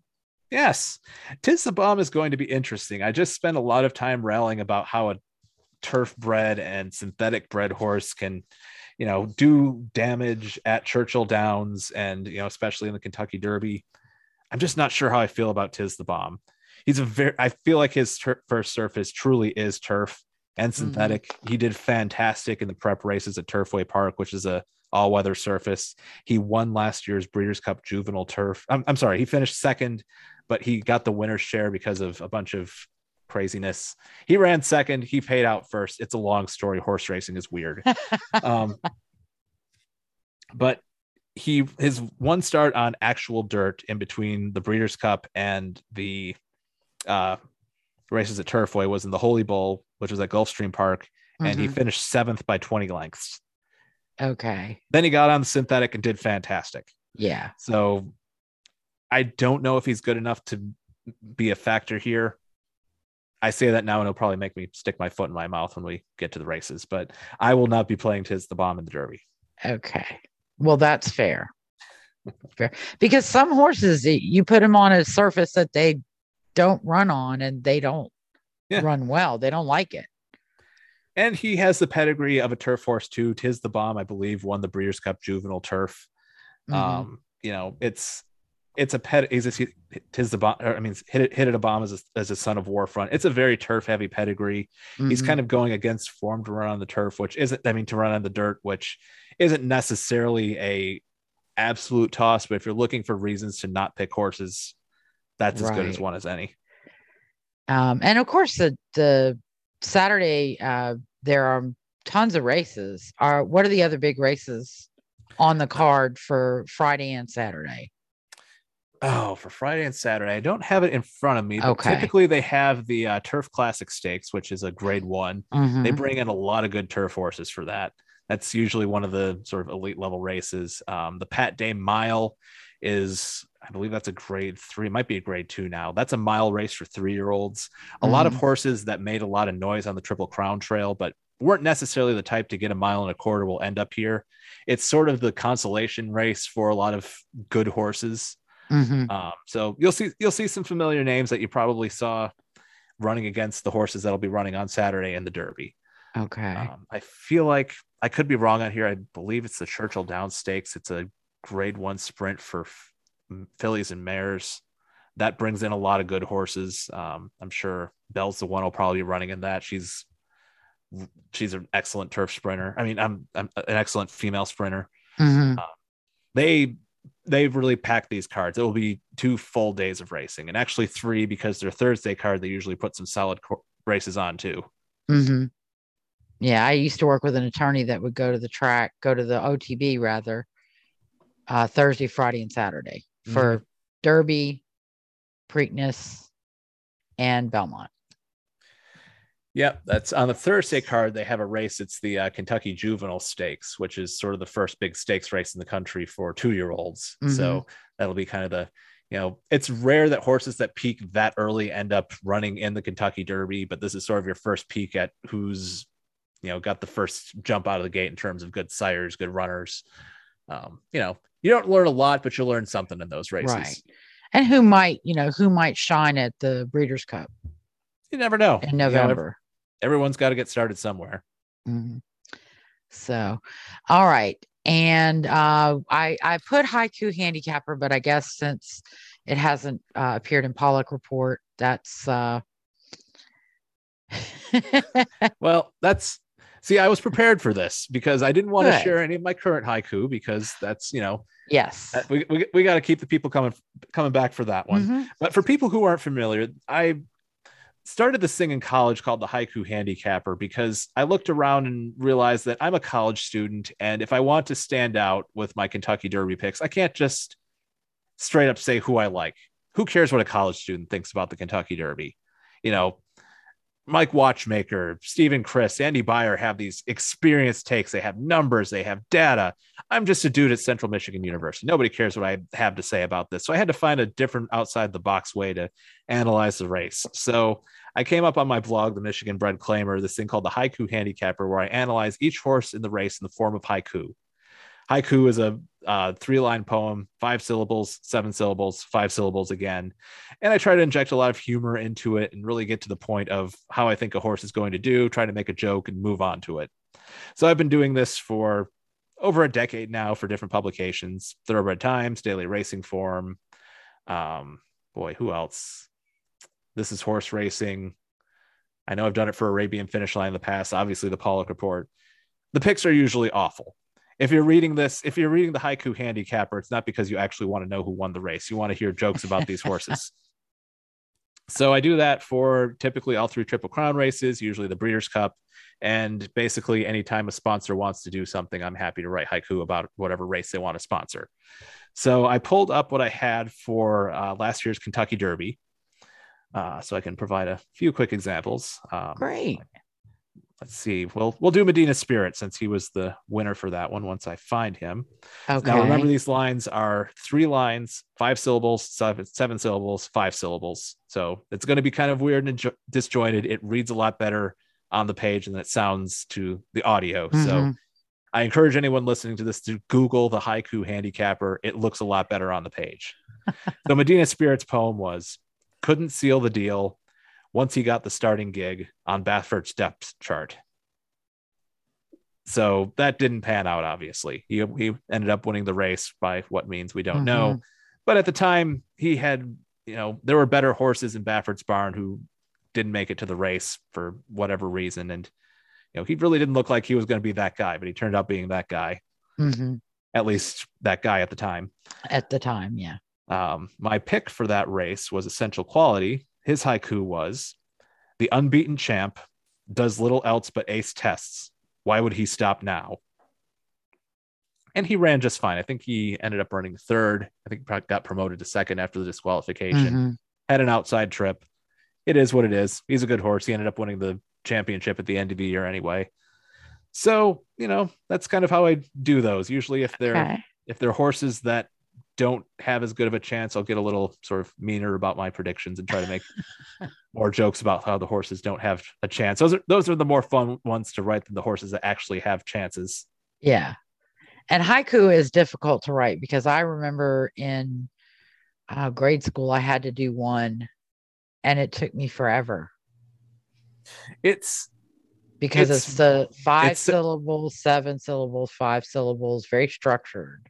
Yes, you have to have a good command of the language to be able to pull out words that say what you need it to say that also fit the syllable count. Mhm. And I'll be like sitting in a coffee shop, like counting on my fingers, and people will think I'm crazy trying to like figure out all the syllables. Like I've had I've had people stare at me thinking I had something wrong with me, and I was just trying to like count out a haiku in my head. So I can imagine. So that will be out sometime this week. We're still trying to figure out. I like to do it, you know, obviously I want to do it after the draw. So I have the post positions and I need to figure out who's Right. going to win, who I think is going to win the race. Right. Well, that'd be cool if if we if we do this again for Preakness. Um, I'd like to see the hot sires, Mhm. what their haikus were Yeah, that's in uh, the in the big classic races. Like what they were back in the day, or Mhm. Like American Pharoah Mm-hmm. for uh Kentucky Derby. I like that. I might. I'm for for the ones that exist and that I know I can find them. I might have to pull those up. I might Mhm. that. I like that. That's that's and worth, Gun Runner, Yeah, Run Happy. I mean, Run Happy must have made a lot of money because he sponsors everything at multiple tracks. So his owner is uh, Jim McIngvale, Mattress Yeah. Mac, who owns it. Yeah, like he's got a lot of money and he's not afraid to spend it. Like and he- Correct. He, loves a gamble. You know, he's But- always in the news for placing, you know, million dollar bets on you know the World Series, the Super Bowl, or what have you. Like he's not afraid to put his money where his mouth is on stuff. and he is also though very generous and very charitable because after storms in Houston, he opens up his stores and lets people come sleep there for free Mhm. Where they've lost their homes or you know lost their their uh, possessions. Mhm. Um, so he's he's very good. And I think after Katrina, he put people up in Houston. I believe he did. I feel like anytime there's kind of a natural disaster that hits the area, the Mhm. the But- gallery furnitures open up for those who need them. That's so I, I remember for COVID, he sort of spearheaded a lot of sort of like getting meals to people and mhm. You know just making sure everyone was fed and taken care of in the early months. yeah so he's he's not that but it it's it's funny that you know it's not it's not mattress mac it's run happy Mhm. it is a horse sponsoring And Run Happy has a horse in the Derby field. He has Smile Mhm. Happy, uh, who finished second in the Bluegrass Stakes and the Risen Star Stakes. He's coming along at a good pace. I think he probably needs one more. St- like I would, I love him for the Preakness. I don't Mhm. know if he gets it done in the Derby, but I think he's a true threat for the Preakness. That being said, he's got a win over the Churchill Downs surface. He won the Kentucky Jockey Club Stakes last year like a good thing, and that got him on a lot of people's radars. He beat Classic Causeway that day. He beat White Abarrio that day. Um, you know, it's not outside of the realm of possibility that he wins. I like him better in the Preakness, but he's one that I'm not going to completely toss in the Derby. Like he's absolutely live. yeah all right well we'll have to see how he does and uh i certainly am looking forward to haiku handicapper this week and um your favorite who you who was not mentioned um Favorite who shall not be see named. who shall yeah shall not be mentioned Or be maybe it was at this- mentioned. shall not be named at this time that we know of um Horse to be named later. uh but I'll, it'll be interesting to see how that pans out Mhm. on saturday Yes. There's a lot of there's a lot of questions still to be answered. hmm Yeah. And then um another thing that, you know, always falls within the what might have been category that that a lot of I certainly think about a lot with racing, especially when we when we lose young uh younger horses, uh horses that we've lost and it seems like in the last week or two we've lost some incredible ones. Dortmund, Zippy Chippy, Ugh, who you have a story Chippy. about. yes, that's Zippy Chippy. For those of you who aren't familiar, uh, is a beloved horse who went 0 for 100 on the racetrack. He never won a race, and it became part of his legend eventually that the source was just never going to race. I mean, never going to win, and he, you know, it became part of his legend. He like athletes would race him on foot because it, you know, can a can the worst racehorse in the world beat you know a wide receiver or beat a standard bred and you know all that kind of stuff. And he just he became very beloved and he was eventually retired to old friends at uh, cabin creek up near saratoga springs and people could visit him. And he was a grumpy old man but Mhm. um, he would pose for a selfie from time to time.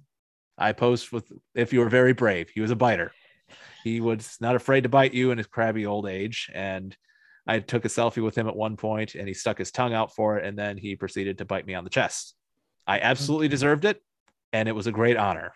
I have no regrets over it. I got a selfie with Zippy Chippy. Exactly. Exactly. That's sometimes that's sometimes that's a cost. Yeah, no, Yeah. you know, I knew what I was getting into, and you know, I knew that he was a, you know, he he was old. He didn't have a lot of teeth left, but the ones that he did still worked.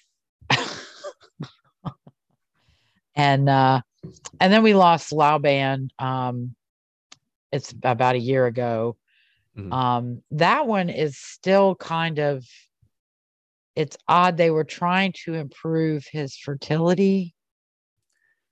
Uh, they were more trying to improve his energy, I believe. Okay. Um, you know, for he Laoban was red hot at the time. He his first crop of runners was electric. He was standing in New York for his first few seasons. Uh-huh. His runners got to the track and they won a bunch of stuff. Laoban's the son of Uncle Mo, um, and there was just a run of like all the, all, all the sons of Uncle Mo at stud were doing fantastic. So he uh, moved to Kentucky. He was sold sold to a new partnership, and he was covering a ton of mares because everybody wanted in on him, and he just didn't have it in him to cover as many mares. And he was giving a he was given something to uh, help boost that that he did not react well to, and he died very quickly afterward. So now that sparked a commentary regarding uh, thoroughbreds allowing artificial insemination rather than live covers Yes. So in their breeding. So thoroughbreds are somewhat unique in that to register for their stud book, everything has to be live cover. So the stallion has to be in the same room as the mare. They have to, you know, do everything as nature intended. Uh, to keep my words very careful. Um, and that's the only way you can't uh, do sort of you know in vitro fertilization you can't use artificial insemination where you you collect you know semen from a stallion and you know insert it into a mare who could be hundreds of miles away like you can Mhm. for most other racing breeds. Quarter horses standard breds arabians all allow different forms of artificial insemination embryo transfer. For thoroughbreds there's only one way to do it. And there has been some concerns over whether you know if you're not going to put a stud book a cap on the stud book you know are you running stallions into the ground breeding them as many times as they need to? Because it's a you know it's a taxing process. Mhm. and some stallions can be doing it three or more times a day. That's a Mhm. lot. But there's also something to be said about genetic diversity. All those other racing breeds that i mentioned that have artificial insemination because it's the barrier for entry for the stallions is so low because you can get you know semen to any state that you need to the genetic diversity isn't very good. So you have a lot of pedigrees you know there's a handful of stallions that breed everyone Mhm. and eventually you're going to kind of run out of places to you know send your stallion because it's related to everyone and that's not good right. Right. so i'm a proponent of live cover with a stud book cap which was in implemented for a brief time by the jockey club but that got warded off by breeders i don't necessarily agree with that Mhm. and i don't know if if if it were like that and you could spread out genetic diversity a bit i'd be fine with it. As it stands right now it's a lot more free market. I prefer it as live cover. I can see why people think it's easier on stallions for artificial insemination. It probably is because there's not as much of a risk factor. But i think you have long-term consequences that would be tough to walk back right. without making and significant changes that the business doesn't want to do. I, I think if people, some might see artificial as a way to maximize numbers, and so they may actually do more than three collections a day. And Oh, you still have absolutely to could. collect it. yes you and know. I mean, you can get more out of you know one collection, you know, more folds out of one collection than you know, yeah, a typical you know live cover mating. But you know, still, that's you can you that gotta is an, somehow. that is an interesting job because if you've seen, um, well, I'm, I'm sure you have seen them, the workers who deal with the stallions and mares, they have helmets, Oh yeah, They have chest covers. They have pads on their elbows and their knees. it's a, it's a um, physical process for everyone involved. Yeah. And there's apparently there's a little guy who deals yeah. with the mare first. hmm The teaser, the poor unlucky teaser, who job is basically just to arouse the mare and then leave. Yeah. So yeah, it's uh I, there was uh one of the after American Pharoah's Triple Crown the year after, um, Tara Lipinski and Johnny Weir or Tara Lipinski visited Ashford Mhm. or Coolmore, whatever it's called, and she got to watch him at a, a breeding, Mhm. and she was shocked and driven to her knees. and it was one of the funniest things, her reaction, because apparently she'd never seen horses in, flaga- in flagrante delecto. Good word How do you pronounce that word? but yeah, Yeah, it's very it's- interesting.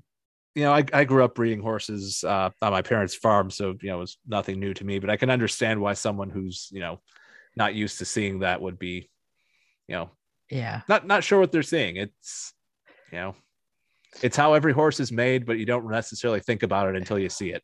Yeah, yeah. And my my uh, great grandfather had ponies, Mhm. and he had a few stallions amongst the herd. And so every now and then, what are they doing, Grandpa? You'll know when you're older. yeah. So, uh, and then of course we lost Medina Spirit Mhm. uh, very suddenly. Um, I don't recall ever seeing. Was that a heart issue? I forget exactly what I believe they attributed it to a heart issue. They said Um, that they thought it was most likely to be cardio or pulmonary Mm-hmm. in nature, but there was nothing that they could see about the physical tissue Okay. of the heart that explained to them exactly what the problem was, which is not an uncommon finding at all. Um, in circumstances where the horse has either had some sort of um, cardiac issue or some kind of like pulmonary hemorrhage. Um, They present kind of similarly once the horse is dead and the heart isn't beating anymore. Obviously, it's difficult to see if there was some sort of arrhythmia or anything else going Right. on. All you could really tell is if there was any sort of physical deformity of the heart, and they did not find that. But that's you know not an unusual thing. But and it was after a workout. It was at the very end of a workout. Yeah, It was like right at the finish line. at the finish Yeah. line. Yeah. and then of course Popcorn Deelites who was the uh who played seabiscuit hmm in the 2003 movie He was a good horse. That's he was. Anytime that you know, I took a tour at Old Friends, which were you know just down the road from, you know, Popcorn Deelites was always one of the centerpieces because you know, Seabiscuit is such a you know, if if you're at Old Friends, you probably know about the Seabiscuit movie. Mhm. and it's easy to you know impress people say like you know this is one of the main horses that played Seabiscuit.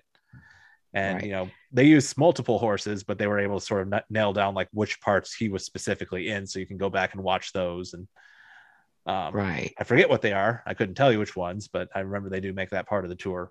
And he's you know he's a very affable horse. He, he's a movie star and he knew it and wasn't it his pasture mate who shows you his tattoo?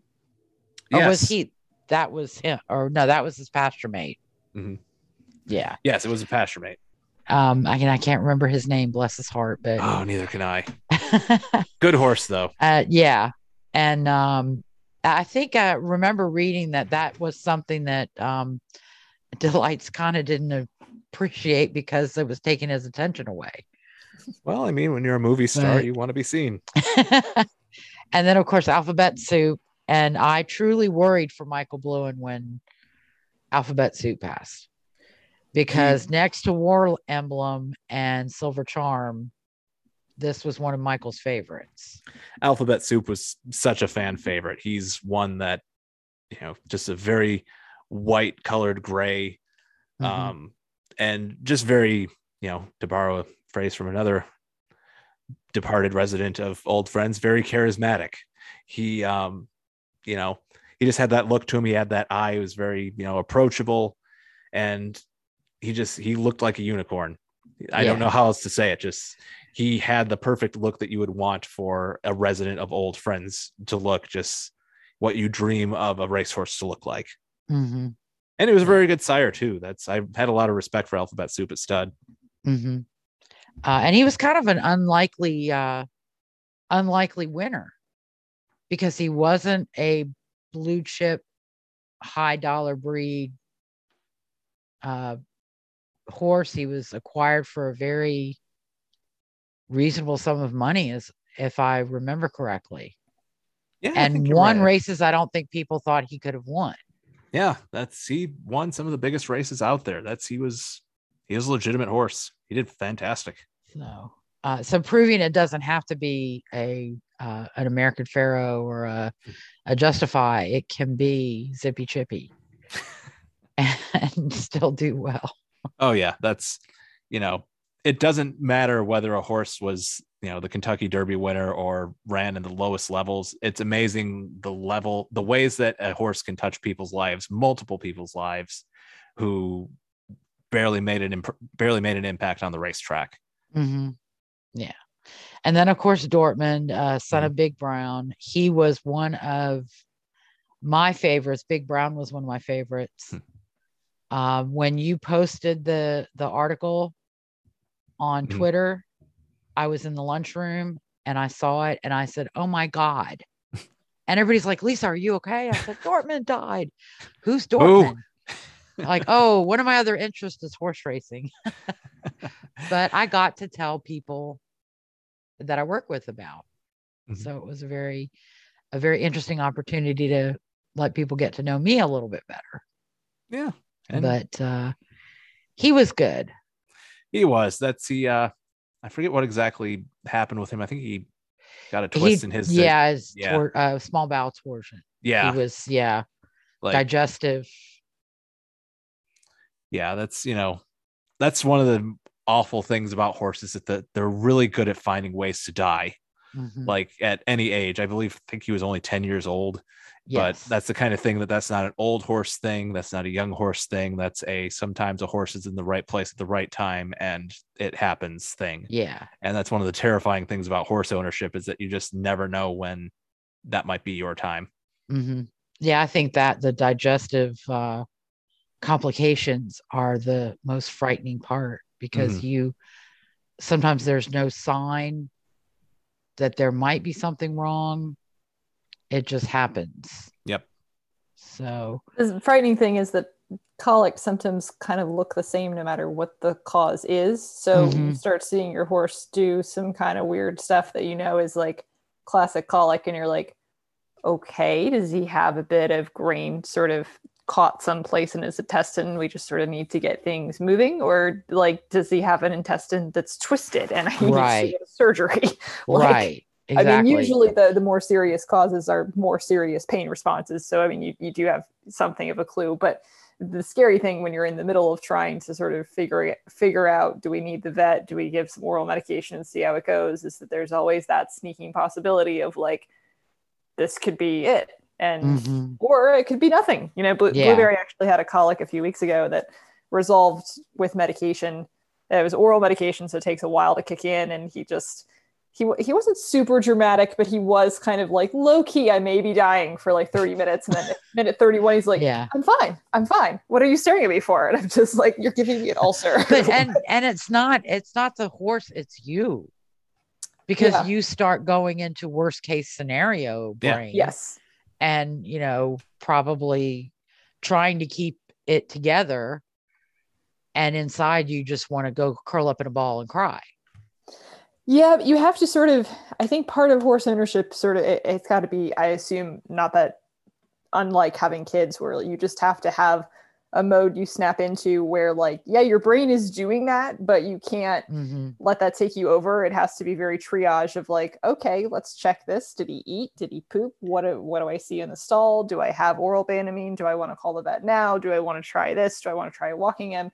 And you have to just sort of be, you know, very logical about it. But then, you know, afterward, what I run into is then after it's all over, then I'm kind of paranoid about what if it comes back, you know, then the yeah back in after luckily after you're sort of through the process of actually dealing with the issue in front of you. I don't know how vets do it because i mean that's just there all day every day. I don't know how they don't just panic at some point during Yeah. every single day but you know that's that's their job. So i guess that's that's why you become a vet in part i suppose that you must be good at a crisis but it's it's definitely stressful. And colic i think one of the important things to understand too for like non-horsey people is that like colic can happen in so many different ways and has nothing to do with the level of care of the horse Mhm. you know something as simple as like the spring grass coming out i think is probably what got to blueberry in his case and or you know a weather change or something can be enough Right. to set them off. Right. So it's That's- so be- upsetting when it happens, but it also means that like there are some limited things you can control to reduce the risk, but then there's other things that you don't have any control over. and you Right. have to sort of ride it out.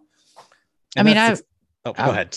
I've heard of people their horse has colic because they drank water too fast and ingested air.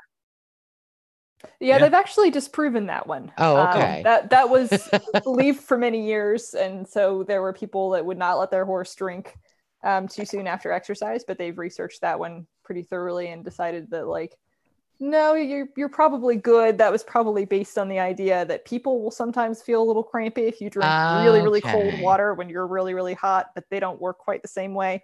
So as long as you don't let them go too too crazy and drink like an entire bucket without stopping, like you're you're probably okay to just sort of taper it. And that's what they do with the racetrack. So funny enough, Blueberry likes to take short little sips after working out, and then he wants to take take a break and then take short little sips because that's what they sort of teach them to Mhm. do as they're cooling out from a race, which is Mm, actually a good thing hydration wise. But I Yeah, had a friend who swore that that was what caused. well, and it's sometimes no, it's not recent. This was many years ago, but she swore. Well, and it- Um, it could have been more related to like whatever exercise they did right before drinking the water. You know, we just had that horse. Um, oh gosh, why am I blanking on the name? Uh, Midnight Bourbon. Bourbon, yeah. Yeah, in, in Steve Asmussen's barn, and I I don't think that we don't have the necropsy back, so we don't know exactly what happened. But it sounded like the horse worked out and started colicking as he was cooling out. Probably did the same thing workout wise that he did every day, but you know maybe something That day, something. shifted around in the process of moving if Mhm. he had sort of more gas in his intestine and things were a little more blown up and then you go to work and something doesn't stay where it's supposed to be I, i'm not really sure what they'll find out but Mhm. they did say it sort of came on quickly and Yeah. there wasn't much they could do which sounds a lot more like a torsion to me versus a gas colic but i mean we'll have to we'll have to see but I, Right. that was an exercise that followed exercise so you Yeah. kind of wonder like okay did they just do something weird in the process of exercising like it's it's very stressful when you look at a horse's like gi system and you look at all the twists and turns that the intestine takes it's really kind of amazing that they don't have problems more often than they do frankly it's I, I Right. explained this to a non-horsey friend once and she was just kind of like how have they as a species survived and i'm like that is Mhm. a That- valid question Yeah. That is a legitimate question. Yes. And the, their digestive system only goes one way. yes So, you know, that can cause issues. yeah if they eat Um, something that doesn't agree with them they don't they don't have a lot of choices about what to do with that and, Mhm. and unlike cows who have like the four stomachs they can break down pretty much anything you throw at it theirs is not that sophisticated it cannot handle stuff that it's not used to in the same way which is Mhm. part of the challenge Yeah. So, and then of course, Green Light Go um, was another recent one. Uh, and you know, I kind of wonder, Joe, what about sire lines and um, the these stout potentials for these younger stallions How that so? we've lost? Well, that's a good question. Actually, one that I think is very impactful is um, Midnight Bourbon because he is a son of Tiz Now, and Tiz Now what is and I guess was since he's pensioned now one of the last sort of hopes for the direct male sire line that includes Man o' War. I believe it's hmm the Godolphin Arabian is the sort of base sire, the foundation sire that he was the last major component of. And Tiz now really doesn't have that knockout son stud in North America.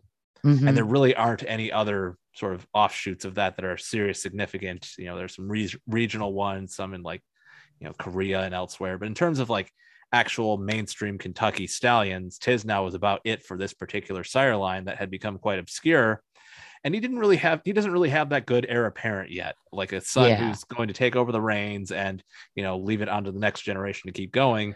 And midnight bourbon was as strong a shot as he'd had in a long time. He was classic placed. I believe he was a grade one winner. You know he was he was going to go stand at stud somewhere and get a lot of mares. Hmm and you know that's gone now. Right. and I mean, I believe Tiz now still has a crop of two year olds going. Like they're drying up pretty quickly at, at the Right. very least. Like his his opportunities to, you know, get that son at stud that's going to be his heir apparent is getting smaller by the day. And he's already kind of proven that he's not necessarily a sire of sires. So we Mhm. could have just seen the last hope for an entire foundation sire line go with him. right. And that's kind of a bummer because Yeah. you know I was talking about earlier genetic diversity. Tiz now was one of the biggest outcrosses in the entire business. Like you could send any mare that had been sort of bred to you know sexy commercial pedigrees that everyone recognized, send them to Tiz now, who you know can get, get good runners and have an outcross and be fine. Mhm. Right. opportunity is not necessarily there anymore. Right. But he does seem to have have uh, have left some uh, brood mares. Yes, excellent broodmare sire. Um, you know, we mentioned uh, Tiz the Bomb earlier. Uh, Mhm. that's one that's a out of a daughter of Tiznow. That's he's had a, he's had a lot of good daughters. Like he's going to extend through that, but you know the sire line, the direct male, like this is the father, this is the father, this is the father. You know that's something that people really pay attention to, and that's going to get a lot harder to find nowadays, especially after Midnight Bourbon's death. Right. And then Dortmund, uh, he was in Korea. Mhm. I don't know if I've seen any runners from him. he didn't he stood in Maryland for three seasons, I think, and he didn't get a lot of attention there. I forget if he had some sort of medical issue or if he just wasn't very popular, but he didn't have a whole lot of runners or a whole lot of he didn't have a whole lot of mares, didn't have a whole lot of runners. I think he's got seven starters right now. His oldest foals are three. He's got one stakes place runner, and that's about it. Right. And then we're also seeing the last uh, crops of Empire Maker and Pioneer of the Nile. Mhm. Uh, Um, both of whom have a starter in the Kentucky Derby. mhm. Yep. we'd mentioned uh, Messier being a son of Empire Maker, and then Pioneer of the Nile has Tawny Port, who won the Lexington Stakes uh, a couple weeks ago, heading into the Derby. mhm. He's a son of And I- Pioneer of the Nile. I think this might be his last crop because he died in 2019. I'd have to do some mental math, and I'm not good enough at math to do off the top of my head. I think he's got. Let's see. I think he's Oh, got well, one more no, crop he should have one more crop. Yeah. Yeah. You're right. I forget that they're a year gestation or 11 month Mhm. gestation.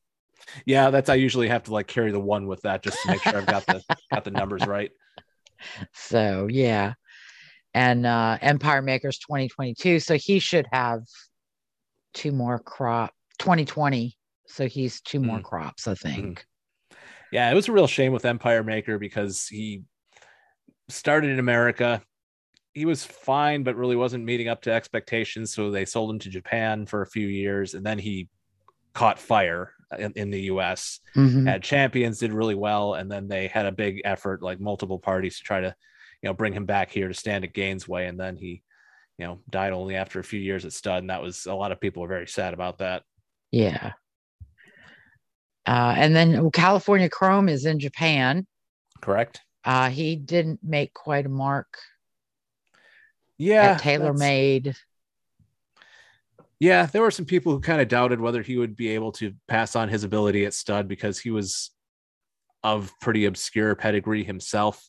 And you don't typically see that get passed on to another generation if you happen to like have one that was a freak like Chrome was. Mhm. Tiznow is probably the exception to that. Like Tiznow was what probably what they were aspiring to with California Chrome. You know, Tiznow is a pretty regional pedigree, all all things considered. Very prolific broodmare, but in terms of the sire, not as much. It was a very good cross, but didn't really do much outside of that. Um, you know, I think that was kind of the milepost for California Chrome, and he just never quite hit that. Mhm. They were probably smart to sell early when he still had, you know, some potential because his runners have not really got they have not rung the bell. Yeah, I I have very very rarely ever seen a California Chrome. Yeah. And he might do better over in Japan. There's a Yeah. long, long history of stallions going over there from the US and having a fantastic career. Right. Crown Pride's the Sunday Silence. Yeah. Sunday Silence great- is the great milepost of that. Uh, Dre Yeah. Fong, who uh, was a very good sprinter a few years ago, is the leading freshman sire over there.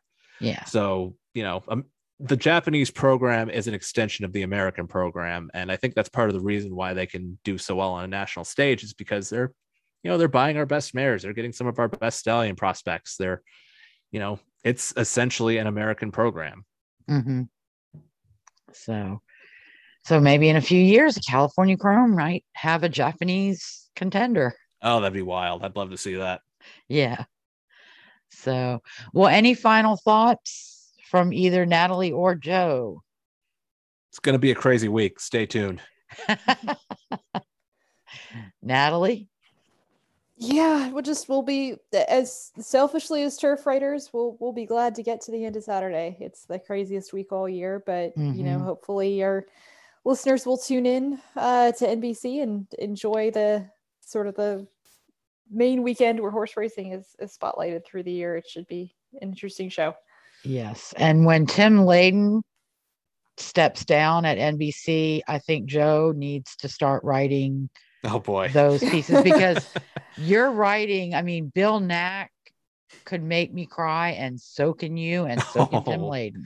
Oh my gosh, like, like Tim is not allowed to retire. Like I, I, I hope you get that that gig and everything, Joe. Like I love you, but Tim is not ever allowed to retire because he's just like no, I, that's that's fine. It's I, yeah. absolute perfection. Like he is the like the one guy who like we both have posters on our wall for for who we look mm-hmm. up to. Mm-hmm. Like we want to be him when we grow up yeah i just... can't uh, he's like you know it's always the classic thing of like meeting your idol or something like I, I haven't actually like officially met him but like he's around in press boxes and i'm just like oh my god there's tim layden. And i proceed to walk into a doorway or something.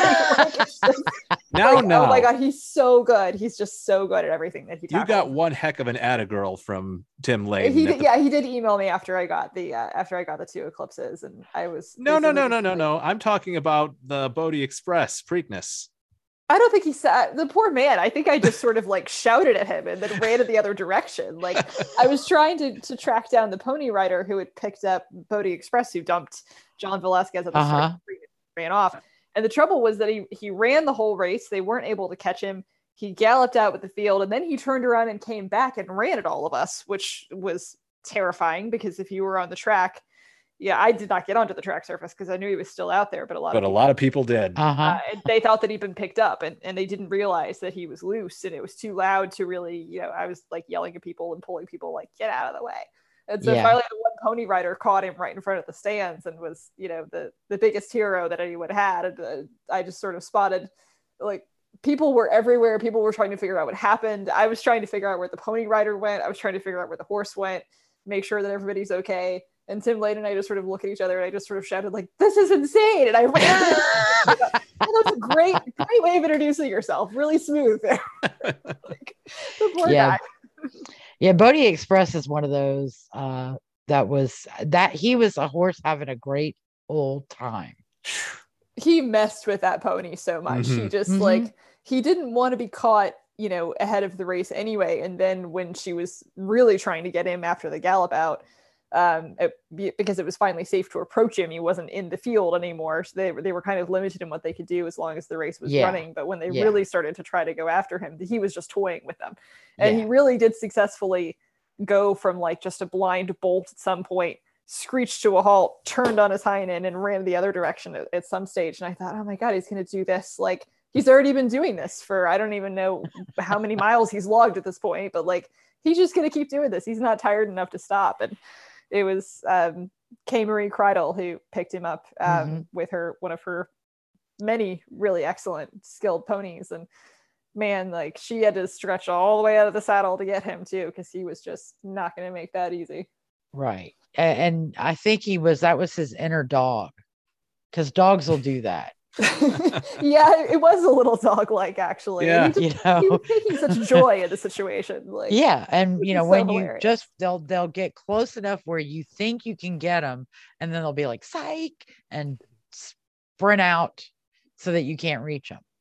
That that was definitely what he was doing. And yep. it, it was more amusing after, you know, we'd gotten through the whole thing and nobody even squished in the moment. It was just like he's gonna eventually run somebody over because he's not gonna let them catch him yeah it was it was quite something so but yeah that is um if it ever comes to that i i nominate joe I don't know. And I, I, I will write to like... NBC tomorrow. Oh, like his Tim Layden's piece on maximum security and that time between the finish and the Mhm. disqualification is one of the most intense and moving pieces of like horse racing media production that Mhm. I've ever seen. Like very few things that I read or watch in racing give me goosebumps or like yeah. especially after one or two re- readings reviewings but that's the kind of thing that that's like basically our psych up mix. Like if we if natalie and i know that we need to like do something great like that's the thing we watch to see what greatness is. That was so good. They per- It was so perfectly captured the moment yeah like he he he, ca- he captured what it was like to be there but it was just such a complicated situation and yet he was Mhm. able to not just make you feel something but also include all of the many different moving pieces that were going on in that moment and like Right. as somebody who deals with like the investigative and regulatory side of things all the time like that's very hard to do especially when you're talking to a lay audience as he always is through nbc so on Mhm. television on television yeah, Yeah. and, and you have a limited time space and you know Right. it's just he's got a lot of sort of different elements that he has to deal with whenever he does one of those essays that gets read in the background of like one of the the video montages and like that is way harder than, than anything Yeah. that we have to do and he does it so well it's just really really impressive and it's just great to experience that as a fellow writer hmm But I think in in journalism, I think turf and sports writers are the only group that have held on to the language and the use of language um, that used to be common for all all walks of life in journalism.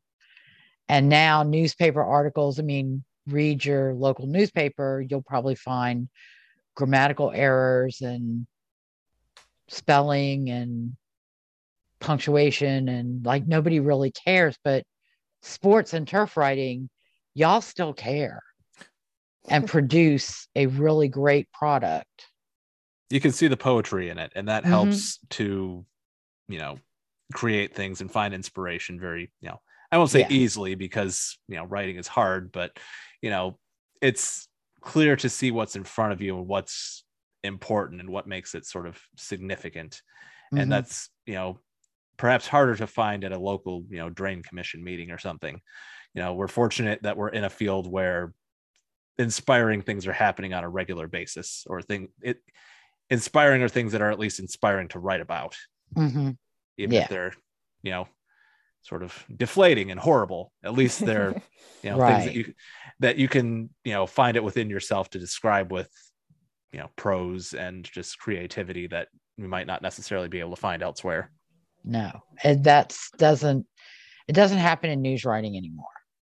And maybe part of it is the uh, audience is thought to be not very bright and not very focused and not very able to cope with much more.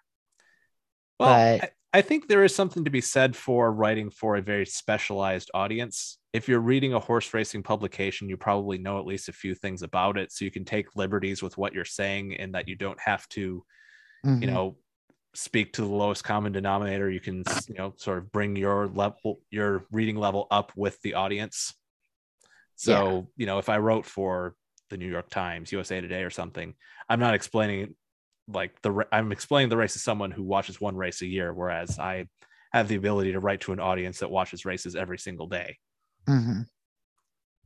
True. I'll give you those points. I will take them. So, well, this has been wonderful. Thank you so much for joining me on this Sunday afternoon. Well, thank you for having Absolutely. And you have your crazy week coming up. is it all week or is it just Thursday, Friday, and Saturday? Uh, well, the the post position draw happens tomorrow, and obviously, you know, any sort of last minute news of of defections will Mhm. be yeah, that much more critical throughout as the week goes on. Um, I'm actually covering a law conference here in Lexington, sort of as an added layer to Oh, the Derby cool. stuff going on in the background, which is going to be really interesting. But it's just kind of a lot of different moving pieces to the week, and then you know, Friday, Saturday are the really long race days as far Mhm. as having just uh, the largest number of graded stakes races across the different Mhm. tracks because of course churchill's where everybody's watching but there are other tracks that have graded stakes on Friday, Saturday also, and we got to pay some attention to them. So it, it ends up just making for a very long and complicated couple of days at the end of a long and complicated week.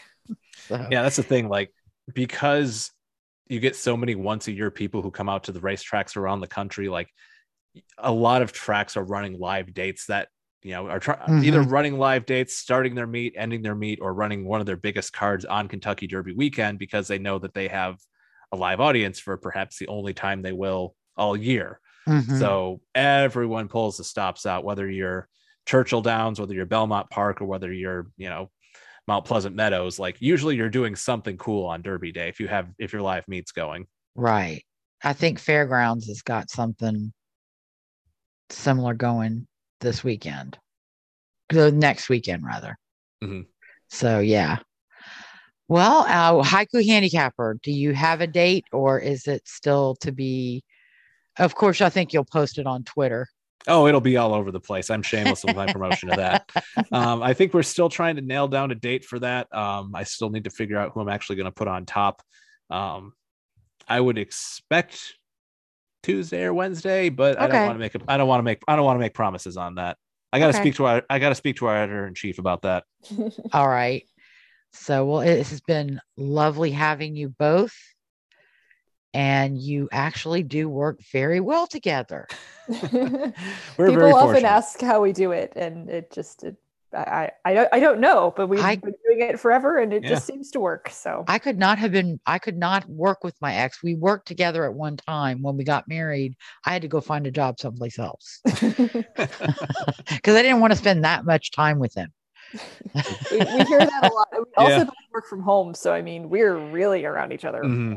All the time. Uh, okay. But I think it's been like that for we haven't always worked for the same publication for most of our relationship, but we've always been or almost always been working primarily from home just sometimes for two different publications so yeah. it mm-hmm. kind of wasn't that big of a transition really when he came over to the Paulick Report as far as that side of things went actually it's wow. been kind of an advantage because now we're sort of working together on things as opposed to i'm doing my thing you're doing your thing and, right you know, i and... can't or shouldn't be helping you with your thing right mm-hmm.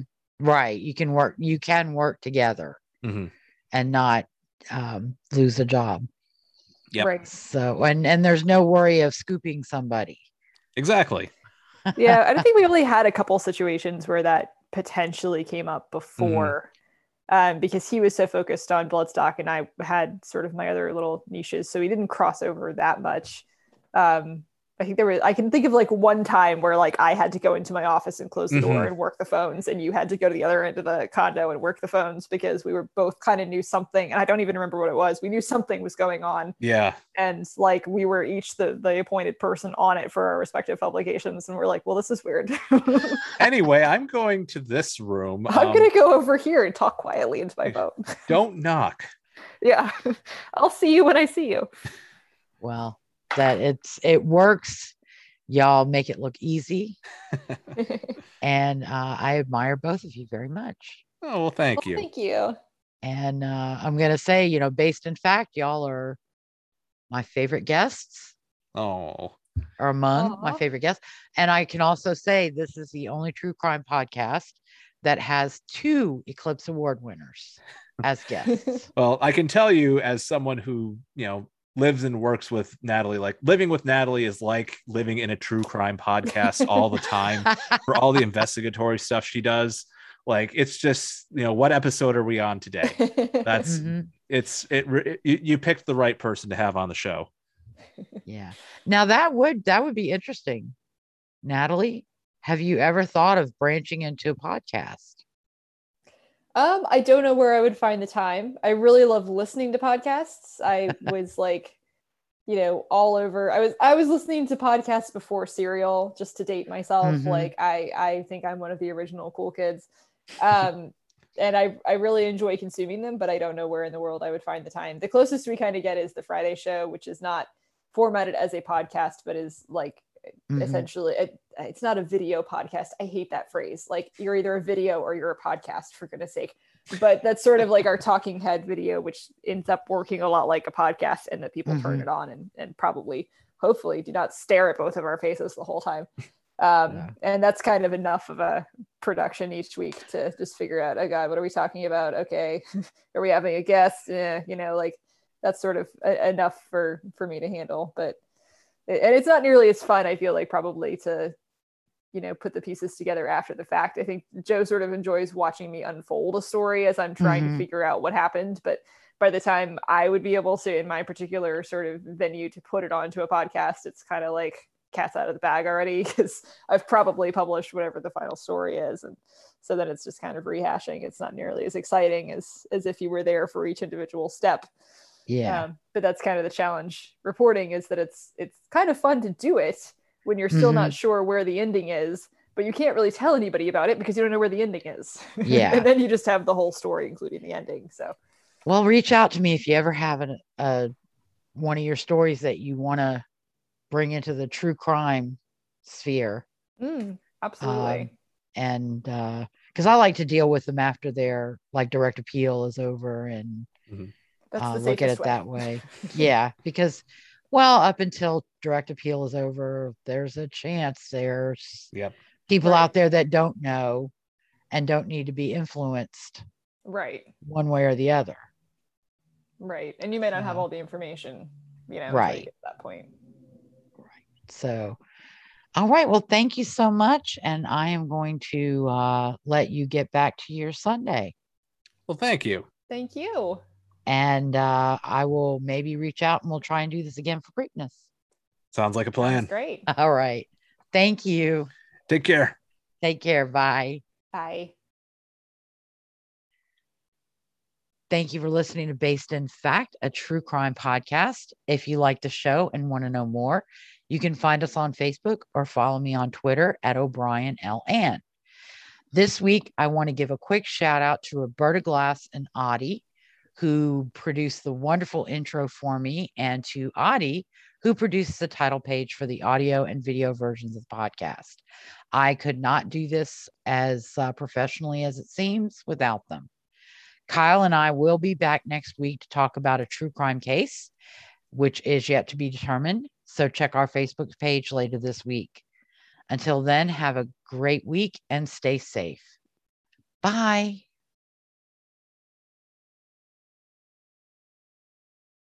You